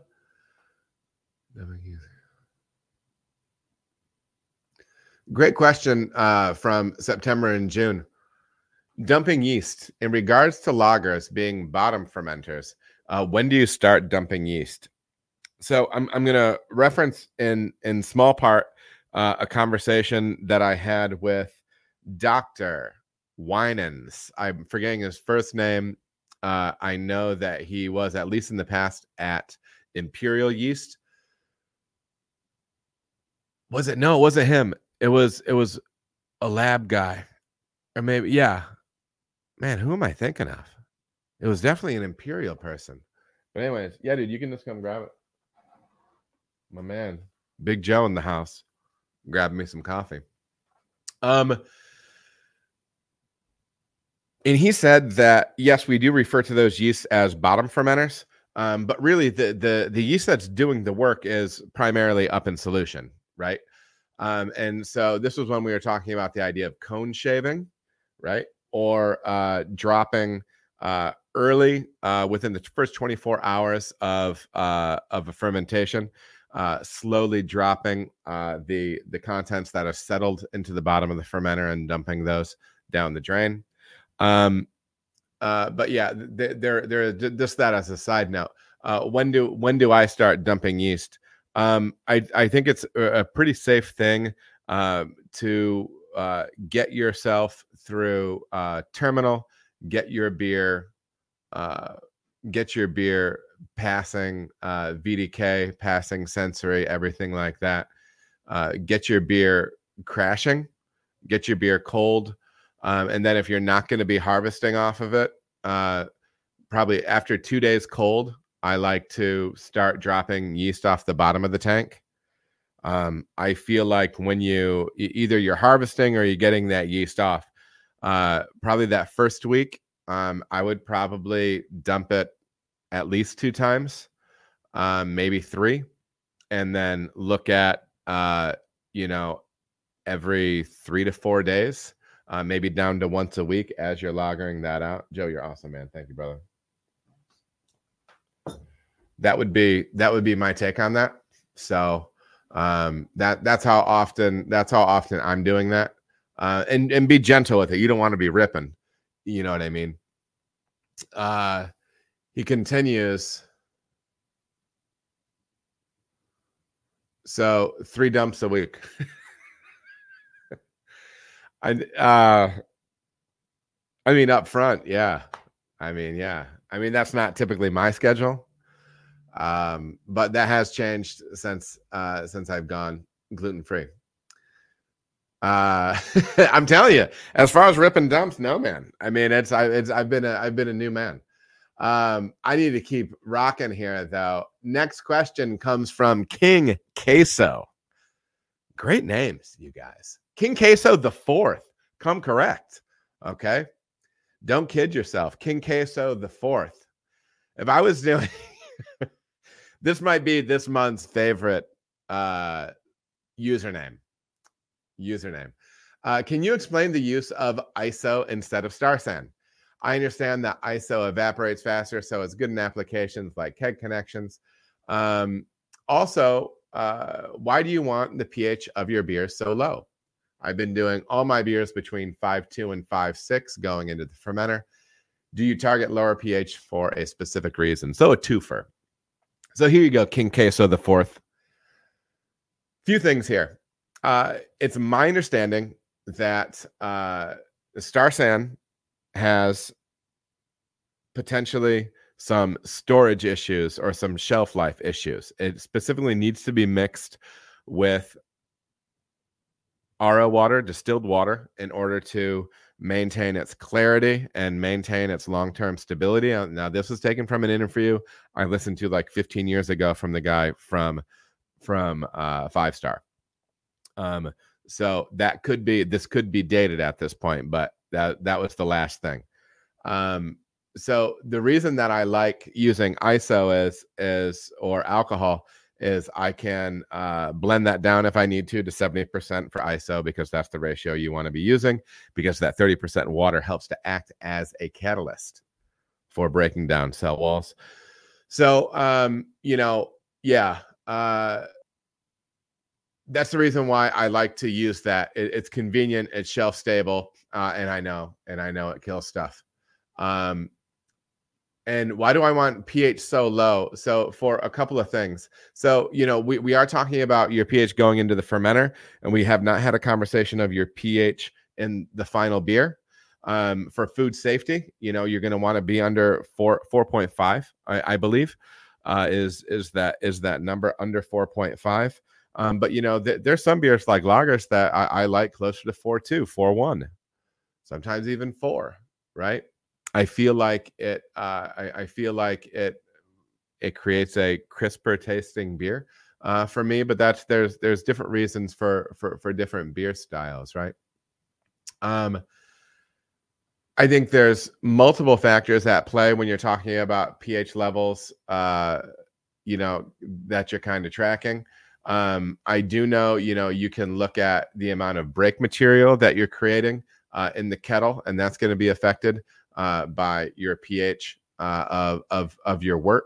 Um, and so you could have clarity and then consequently uh, stability issues long term, uh, a greater opportunity for oxidation downstream, potentially. Um, but as I mentioned before, you know, the food safety thing as well. So uh, that's kind of my my take on those two things in a nutshell. King Queso the fourth. Appreciate it. That's the first time I got a question from you, man. Uh, welcome, uh, welcome to the channel. Um, let's quick and do uh let's quick and do a drawing. Uh I need uh a question, I, I need a number uh one through one through 21 for me real quick. Uh-oh. Okay, sweet. So chat, give me give me a number uh 1 through 21. Let me pull you back up here. I'm just trying to show no no uh particular favoritism here. Uh 17. All right, I'm taking it.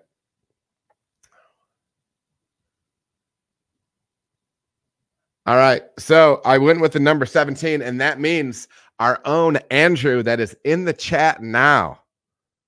Brother, hit me up. Uh, shoot me, uh, shoot me a message. Are you on are you on Instagram? If you are, shoot me a message on Instagram and and I'll get uh we can pick out a t-shirt style and I'll get one uh shipped out to you. So Andrew, you are our you are the YouTube member winner for the food for the food. What, what am I even thinking, dude? I should have been a little bit pre- more prepared on this side. But Andrew, we got your t-shirt. Uh, hit me up on Insta or another way. Uh, my email is floating around out there too if you need it. Um, the next one I'm gonna do eeny meeny mighty mo. Yeah, get on Instagram. Uh, Instagram, yeah, and then follow me and then share all my stuff. I mean that that's all you need to do. Um, so let's see here.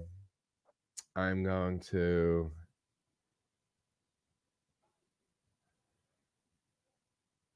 All right. The.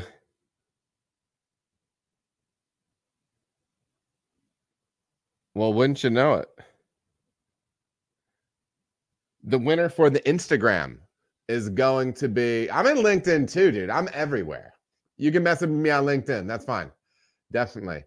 Uh, my users, uh, Tim Summers, uh, who's been in the chat tonight. Tim, uh, because you uh, you shared out this post on Instagram. Uh, we appreciate it. Uh, hit me up, LinkedIn, Instagram, Facebook. Holler at me, and we'll get the the t-shirt thing lined up. And yeah, you can rock yourself some some Adam Makes beer gear. Um, and if you don't know, the link is actually in the on the YouTube page. Um, but let me see if I can pull it up here real quick. Yeah. Boom. Control copy. Watch this. Control V. Boom. That is uh, that is the link. The the link I just threw up is uh, is for the is for the merch store if you want to check that stuff out. That that new design on the hoodie I like, and I'm going to be putting that on a t-shirt too. So um, yeah.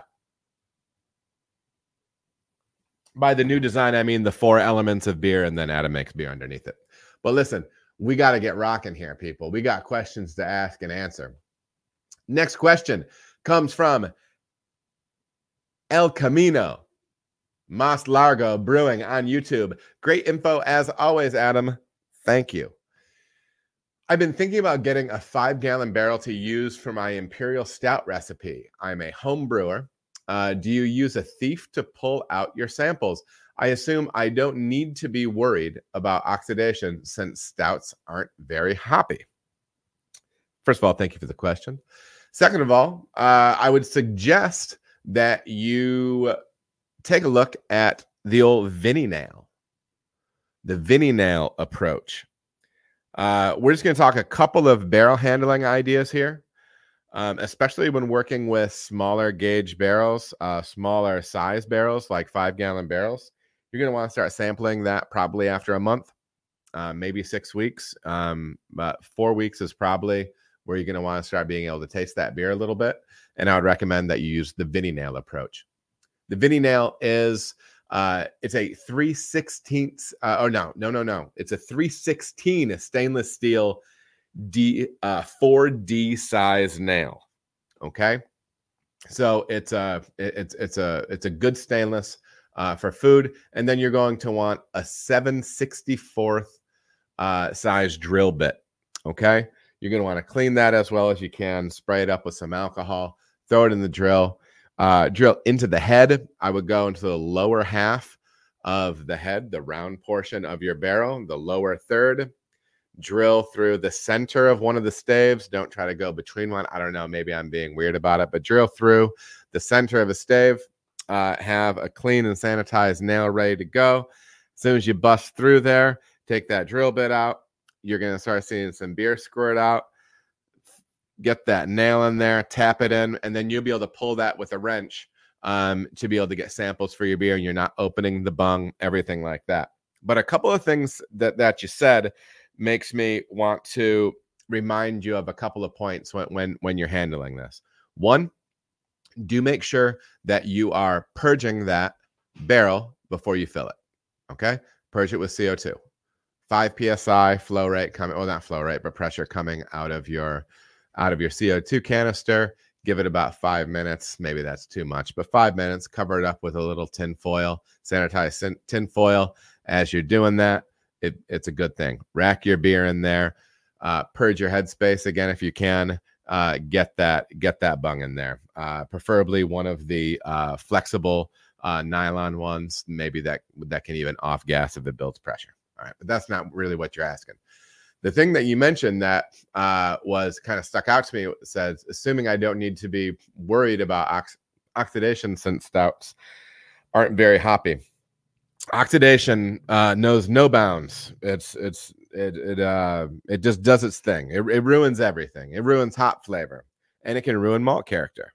Okay, so just because a stout is not a hoppy beer does not mean that we want to be p- playing fast and loose when it comes to the oxygen. Okay, so um, like I said, purge ahead of time, um, and uh, yeah, reduce oxygen at all at all turns. Now, I will say, oxidation may be hid better by dark beers, by large, dark, robust beers, right? I think in part because a lot of us are used to drinking oxidized beers uh, that have been shipped from uh, from Europe. Okay, and that's not poo pooing those beers or anything like that. You you you try to make a you try to make a Hefeweizen uh, and and throw it in a bottle and then ship it across an ocean and see how your, your how your Hefeweizen holds up. Okay, but uh, but yeah, uh, that's kind of the that, that's kind of my my my feel on that, man. I appreciate the question and uh, all that good stuff. Now, Jay, I don't I don't think you're in the in the thing right now, but it is Jay Spees. I don't think it's Spies. I think it's Spees. Jay. But anyways, Jay on YouTube. We have an electrically heated 20 gallon two vessel CIP cart for our brewery in planning. Our cart differs from yours in that it can be moved to the source for cleaning and also that it does not have a city water inlet. We will probably store caustic in the heated tank and peracetic acid in the non heated tank. Since the heated tank has a PID, my plan was to preheat it on cleaning days ahead of time, then use our 140 degree external hot water source, or perhaps HLT water, to blast pre rinse and preheat the FV. Then simply roll the cart to the FV, hook up a loop, and run for the recommended time. I have a few questions.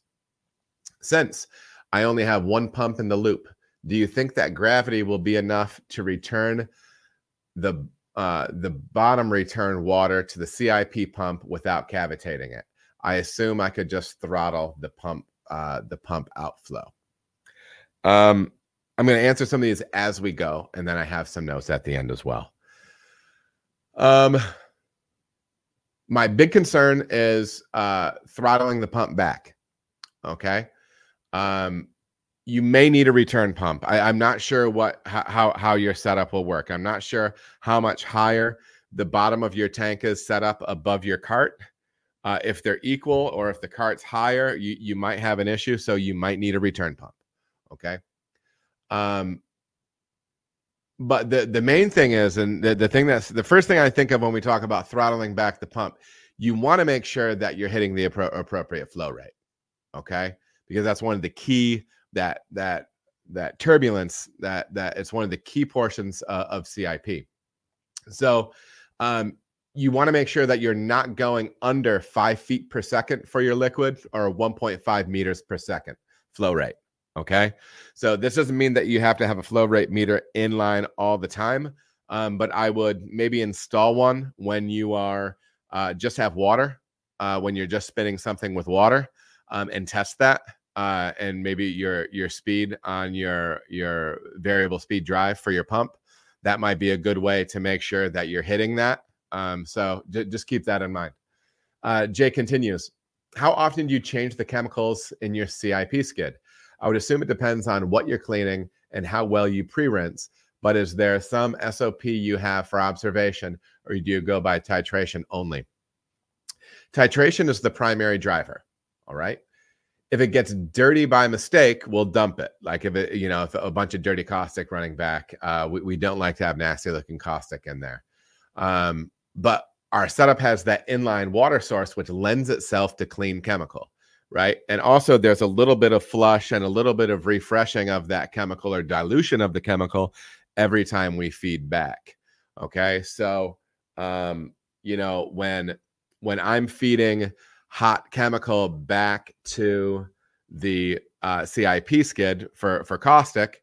Um, as soon as I feel that temperature start dropping, I can chase a little bit more city water in there. So I am diluting, but I'm also slowly, you know, getting uh, you know, clean water back in that system too. Um, so so that's one thing. Um, and and and our system does have this inline water feature that that that's very very nice um, that and I think it helps to lend itself to keep, keeping uh, clean chemical. Um, but yes, we do lean primarily on titration as the primary driver. Do you ever hook up two things to be cleaned in parallel? For example, CIP outlet split with a T and two valves for time saving, or do you think that the pressure drop would ne- negatively impact the effectiveness? Flow rate is king, so find out. Okay, um, you can do that that's fine. I've seen people on Reddit uh, put some, you know, some real beasts together and they're cleaning everything at once. Good, good for them. Flow rate is king, though. All right, make sure that you're you're hitting the appropriate flow rate. He continues. For my system, how necessary do you think a flow uh, meter on the pump outlet would be? Uh, at least for trialing, like as we've been mentioning at least for trialing these things and your different speed settings on your pump. And remember, different tanks and different hosing alignments are going to have different uh, are going to generate different flow rates. So if you have 50 feet of hose in line as opposed or 10 feet of hose, there's going to be different levels of restriction, right? So um, yeah, check that stuff out. So if you're if you have to bo- borrow one from a friend um, or you know do make that investment or something like that, I think it's I think it's pretty big. I think it's pretty big. Um, what else? What was the water running onto the floor behind the acid tank in the video? Thanks, great videos as always. Um, that's that water that was dumping on the floor is uh, related to the steam system. Um, it was uh, it's like a condensate thing uh, because that's all steam heated. Um, so that's that's coming out of that. Uh, just a couple of uh, one thing to consider uh, when it comes to uh, cleaning your tank with that with that caustic side. Um, consider the following: water blast on the tank is good, um, but also con- uh, consider utilizing a blast with caustic as well. If you have 20 gallons, maybe see what five gallons does or 10 gallons, uh, and then drop that straight to the floor. That's going to do a couple things. It's going to remove a lot of soil for you and uh, because you don't want this nasty caustic circulating around, right? You, you want to actually take care of that stuff um, and, and, cut through it so you can actually be cleaning the steel, right? Um, but also, you have uh, you can potentially have CO two in uh, in that tank still, um, and uh, it also works to neutralize that uh, a, a, little bit as well. Um, so it can it, it can help it can help in in, in both ways. So, uh, great question, and uh, and I appreciate it. Um, next question comes from Rad Dad on YouTube. Does your mash tun stir the entire mash? As a home brewer, I stir my mash hard about halfway through. Other home, home brewers are against this for some reason. Thoughts? Um, First of all, uh, I don't know. I, I, don't know the utility of uh, beating it up. You said you're stirring it hard.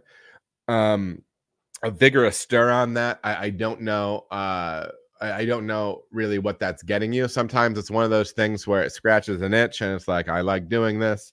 It makes me feel better about some part of the process. That's great. Um, but uh, if I, I I don't have a continuously stirred uh, mash, um, I do have a continuously stirred lauter at uh, Sonder.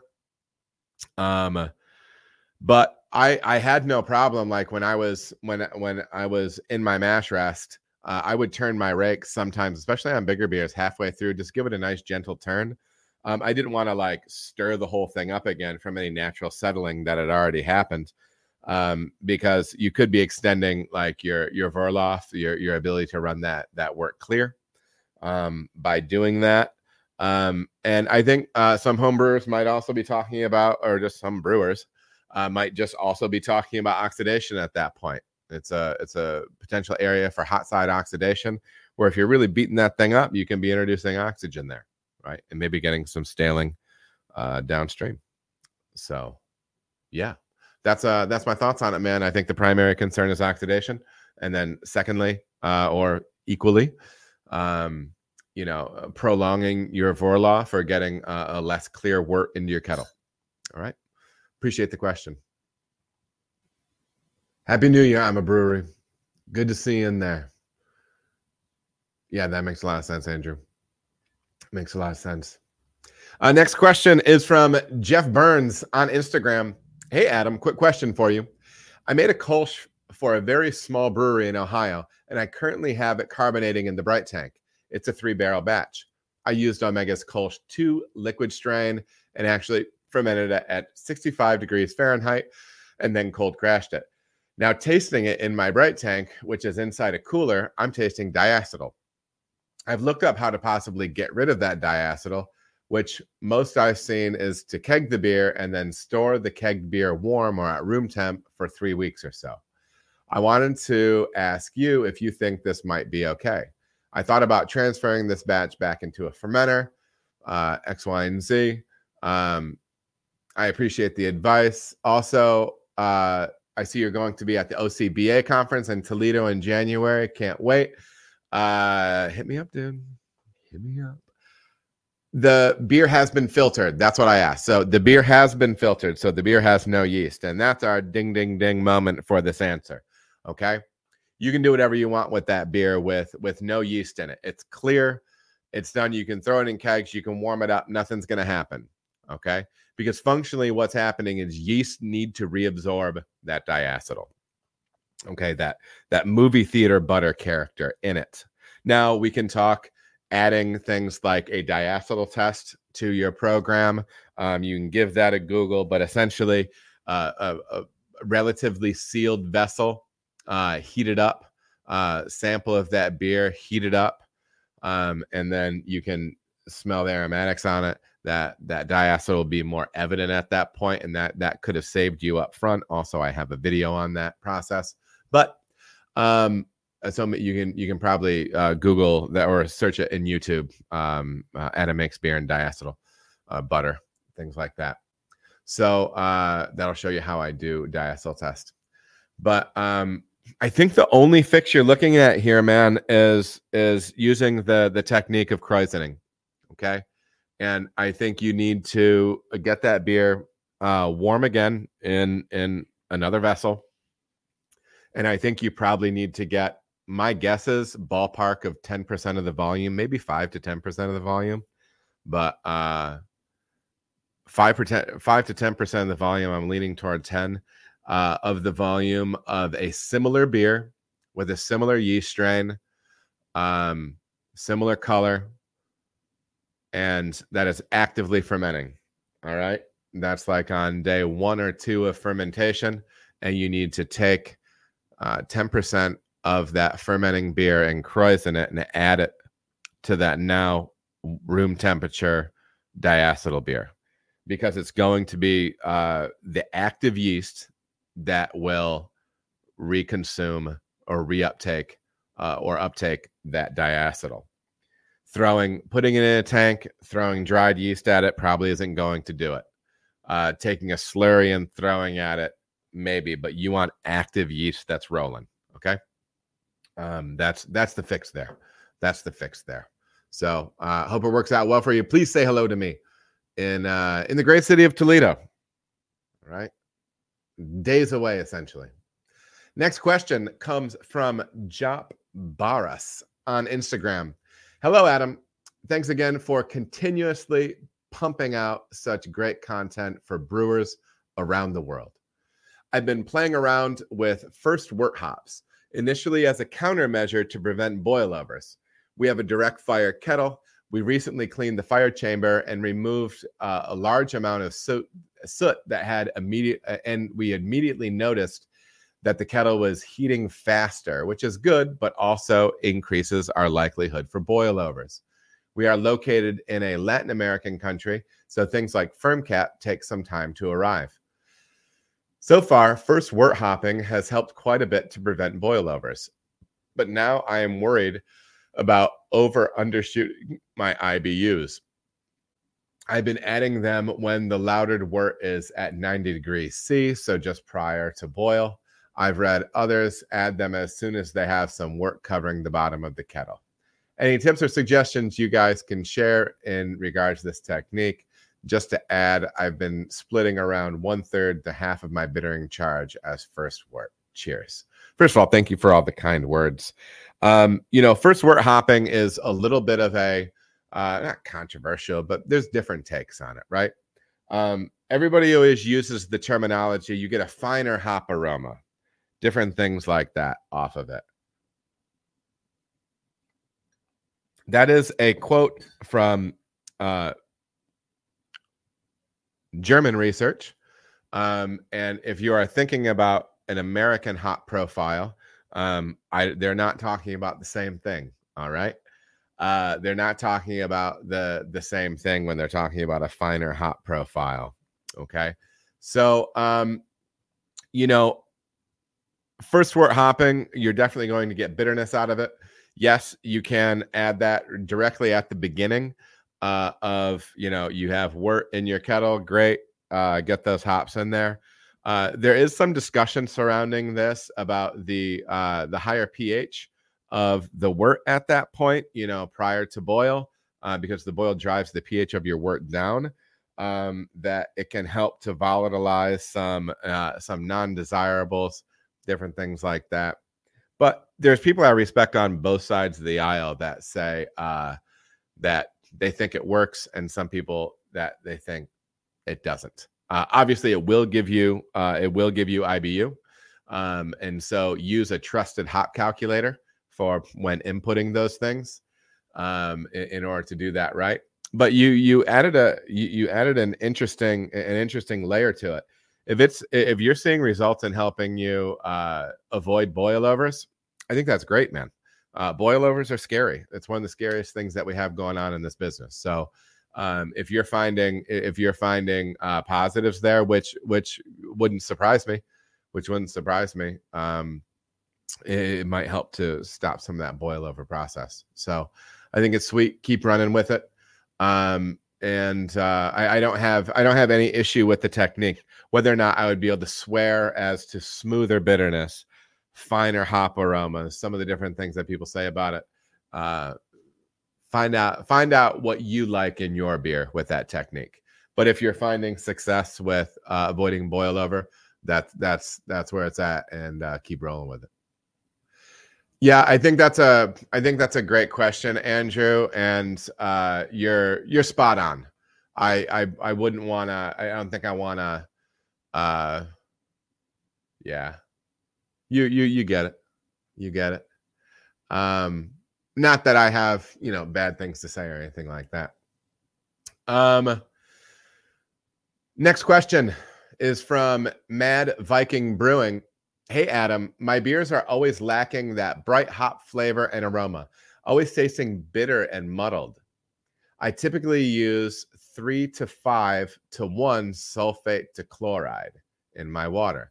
I dry hop for one day and cold crash for two, leaving the hops in the fermenter for three days total. I don't, however, take pH. Could this possibly be a problem? He's doing the equivalent of 2.2 pounds per barrel or eight grams per liter.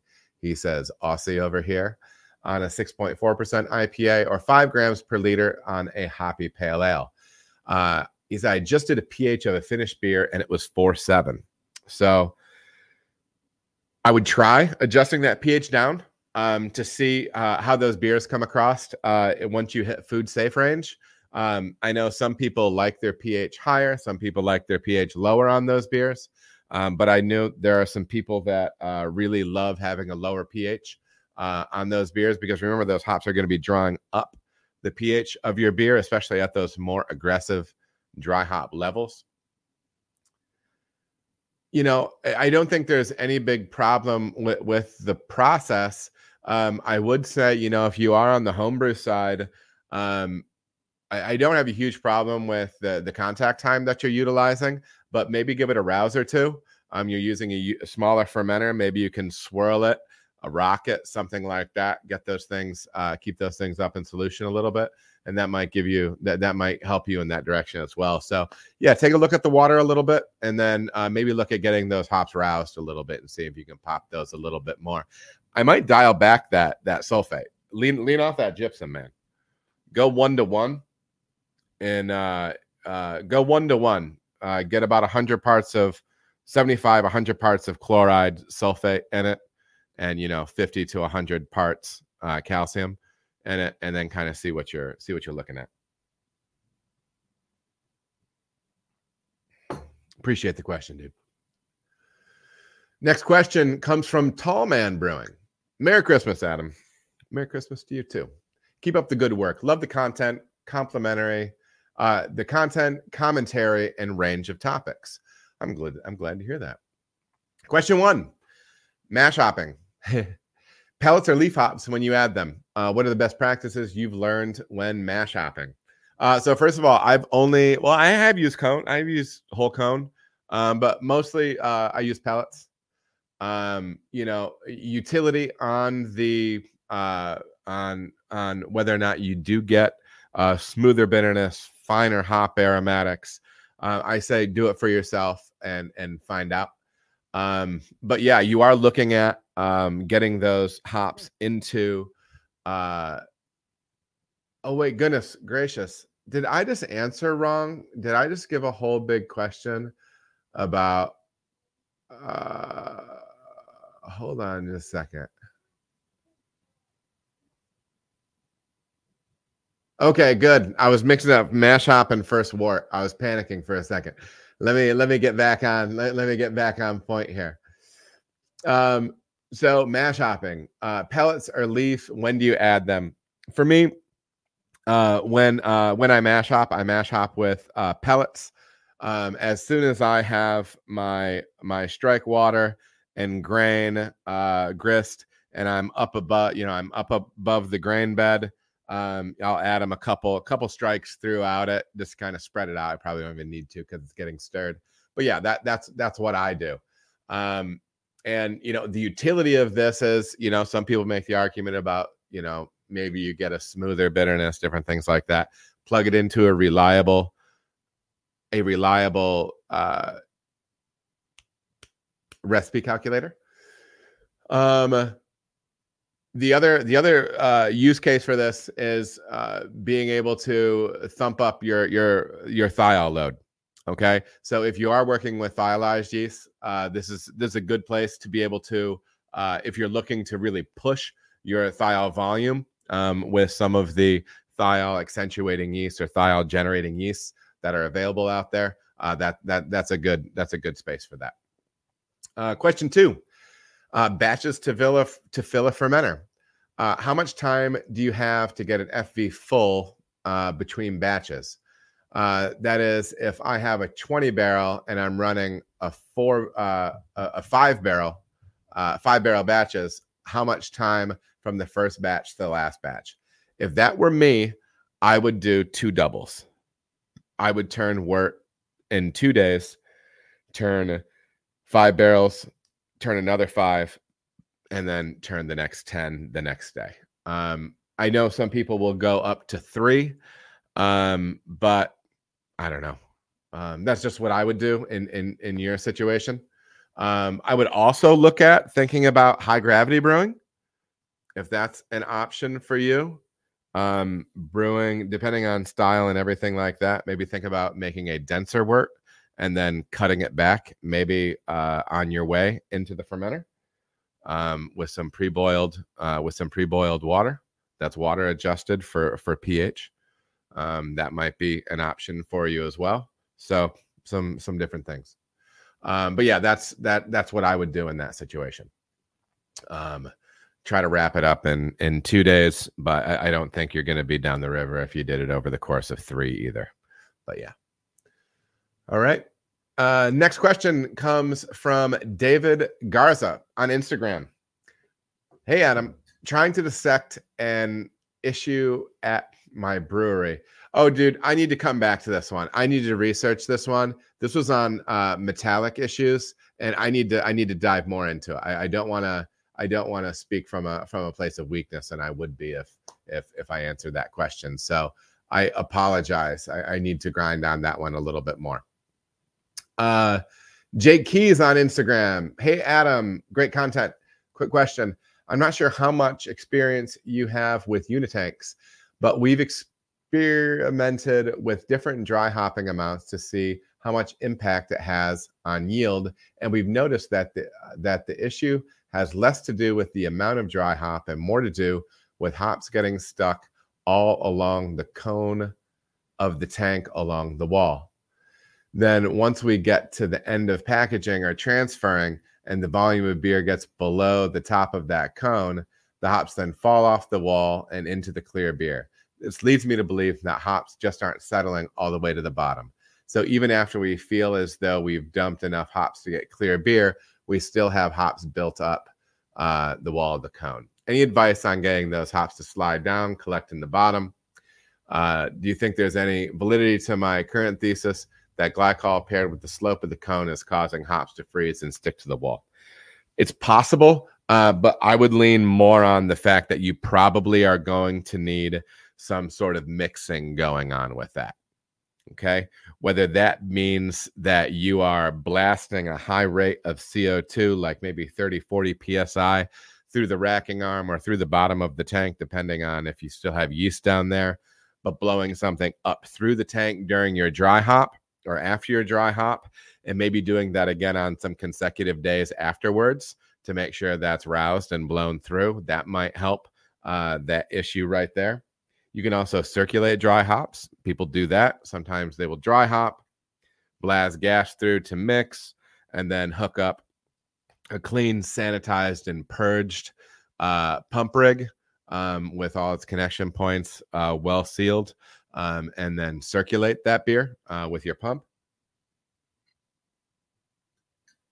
That might be another option. So yeah, my my guess is it should be your solution will lean on mechanically uh, circulating that beer or uh, creating turbulence in that beer. So yeah, that's my take on it.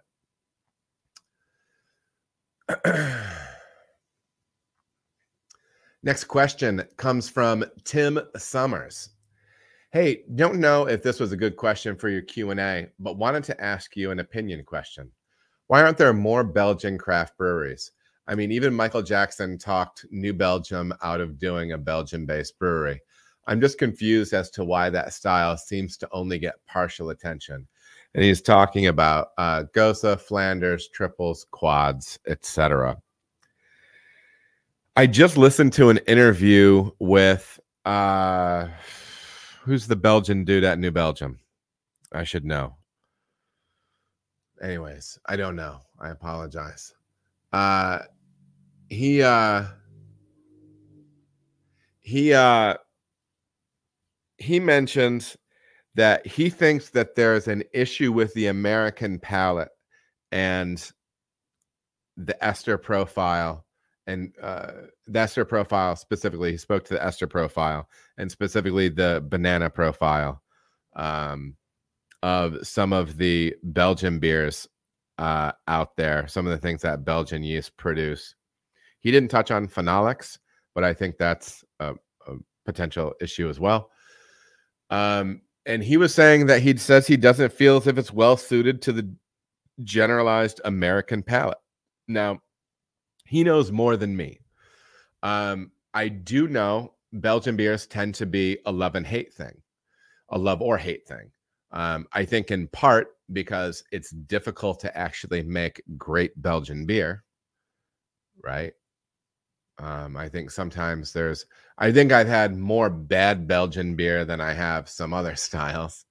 Um, you know I, I, think it takes some some some real care and understanding of what's going on with with those yeast strains um, of what you're trying to accomplish recipe wise and i think there's a real i think there's a there's a strange uh, mythology around brewing these beers uh, on the uh, on uh, on the state side and in, in, in, the United States um, that I don't think is necessarily what's actually happening with those with those yeasts.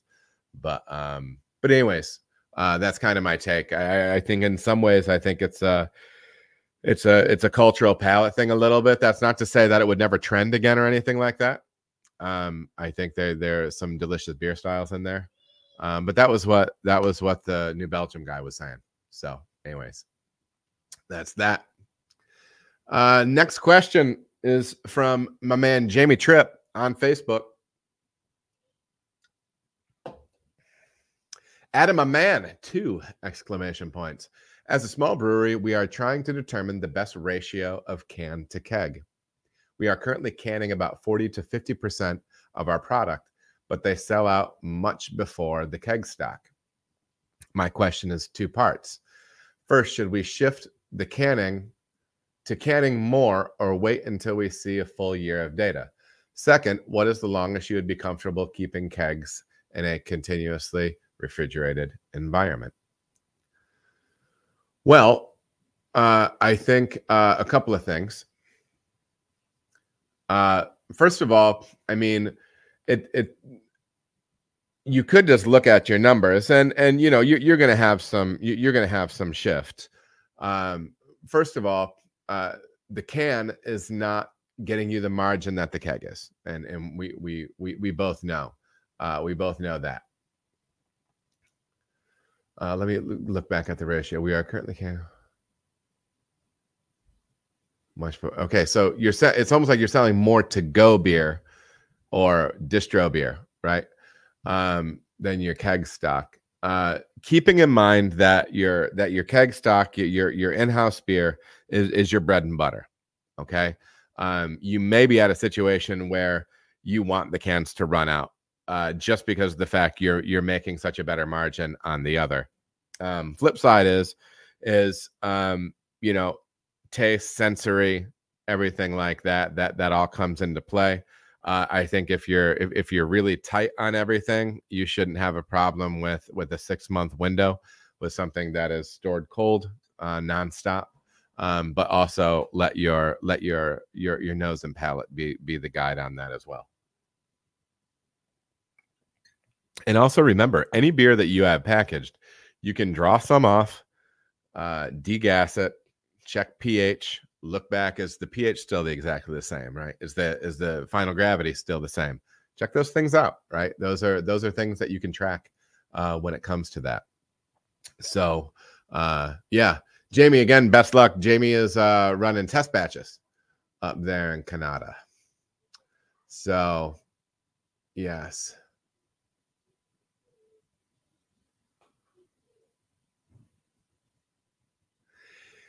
Yeah, and and just to jump to this one real quick, uh, that whole idea of sulfate levels making the hops pop, it's it's, it's misconstrued. Yeah, yeah, yeah. I mean, you're talking about flavor and aroma. What sulfate does is, in my mind, sulfate brings bitterness into focus. It doesn't make it bigger, but it, it makes a beer taste drier, maybe crisper, leaner, it can, right? And obviously add a minerality component as well. But yeah, so that that's that's the idea there, man. That's not going to do anything with with your hop flavor or anything like that. Uh, Steve Ward, Happy New Year from Tasmania, dude. That's awesome. I, I well, I mean, thank you. Happy New Year to you as well. That's the fact that you're from Tasmania is, and that blows my mind. That's sweet, dude. Um, well, hey everybody, uh, that is uh, that's going to be a wrap for me this month. You're not going to want to miss Mitch Steele coming up uh, mid month. Uh, stay tuned. Please give me those uh, those follows on YouTube and make sure you that you do the ring the bell thing, everything like that, so you can stay you can stay in line with that stuff. Remember, this stuff is all on podcast on Spotify, Apple Podcast. Um, we do uh, appreciate uh, any support that you can offer us. Anything from making sure you hit likes on those videos, uh, to uh, buying merch, stuff like that. Uh, all very much appreciated. I'm still figuring out the merch thing. I'm like buying everything ahead of time to make sure like I like it before I start selling it. So we're we're rolling that stuff out. But but anyways, uh, just as always, uh, so so humbled and grateful. Uh, 2023 was uh, w- was a year of growth with with the channel and personally uh, for me. Um, I'm really going to be I'm working on I'm working on trying to be a a, a better man, like more balanced, uh, more reasonable with with my time allotment, right? Uh, dropping stress, mental stress, um, so I can you know fully engage with my family and stuff. But you know, it's all it's all part of the process. 2023 was great and crazy in so many ways uh, I think 2024 is going to be going to be really exciting, man. You know, and sometimes when you're when you're on the internet, people have different wild things to say about you know things. I know here in the U.S. we we have an election year. There's there's trouble around the world and stuff like that. But if if you're somebody that gains uh, feels a lot of stress on stuff like that, keep keep it keep it local, man. Focus on your people. Focus on your family. Focus on your friends. Do good for each other be grateful. Um, and and I'm excited to see what what comes up in this in, in this upcoming year. You guys, uh, again, uh, the support the the support I get from all over the place. It's it's wild, you know. Uh, so yeah, just great stuff. Um, and we'll we'll we'll see you here soon. Take care, you guys.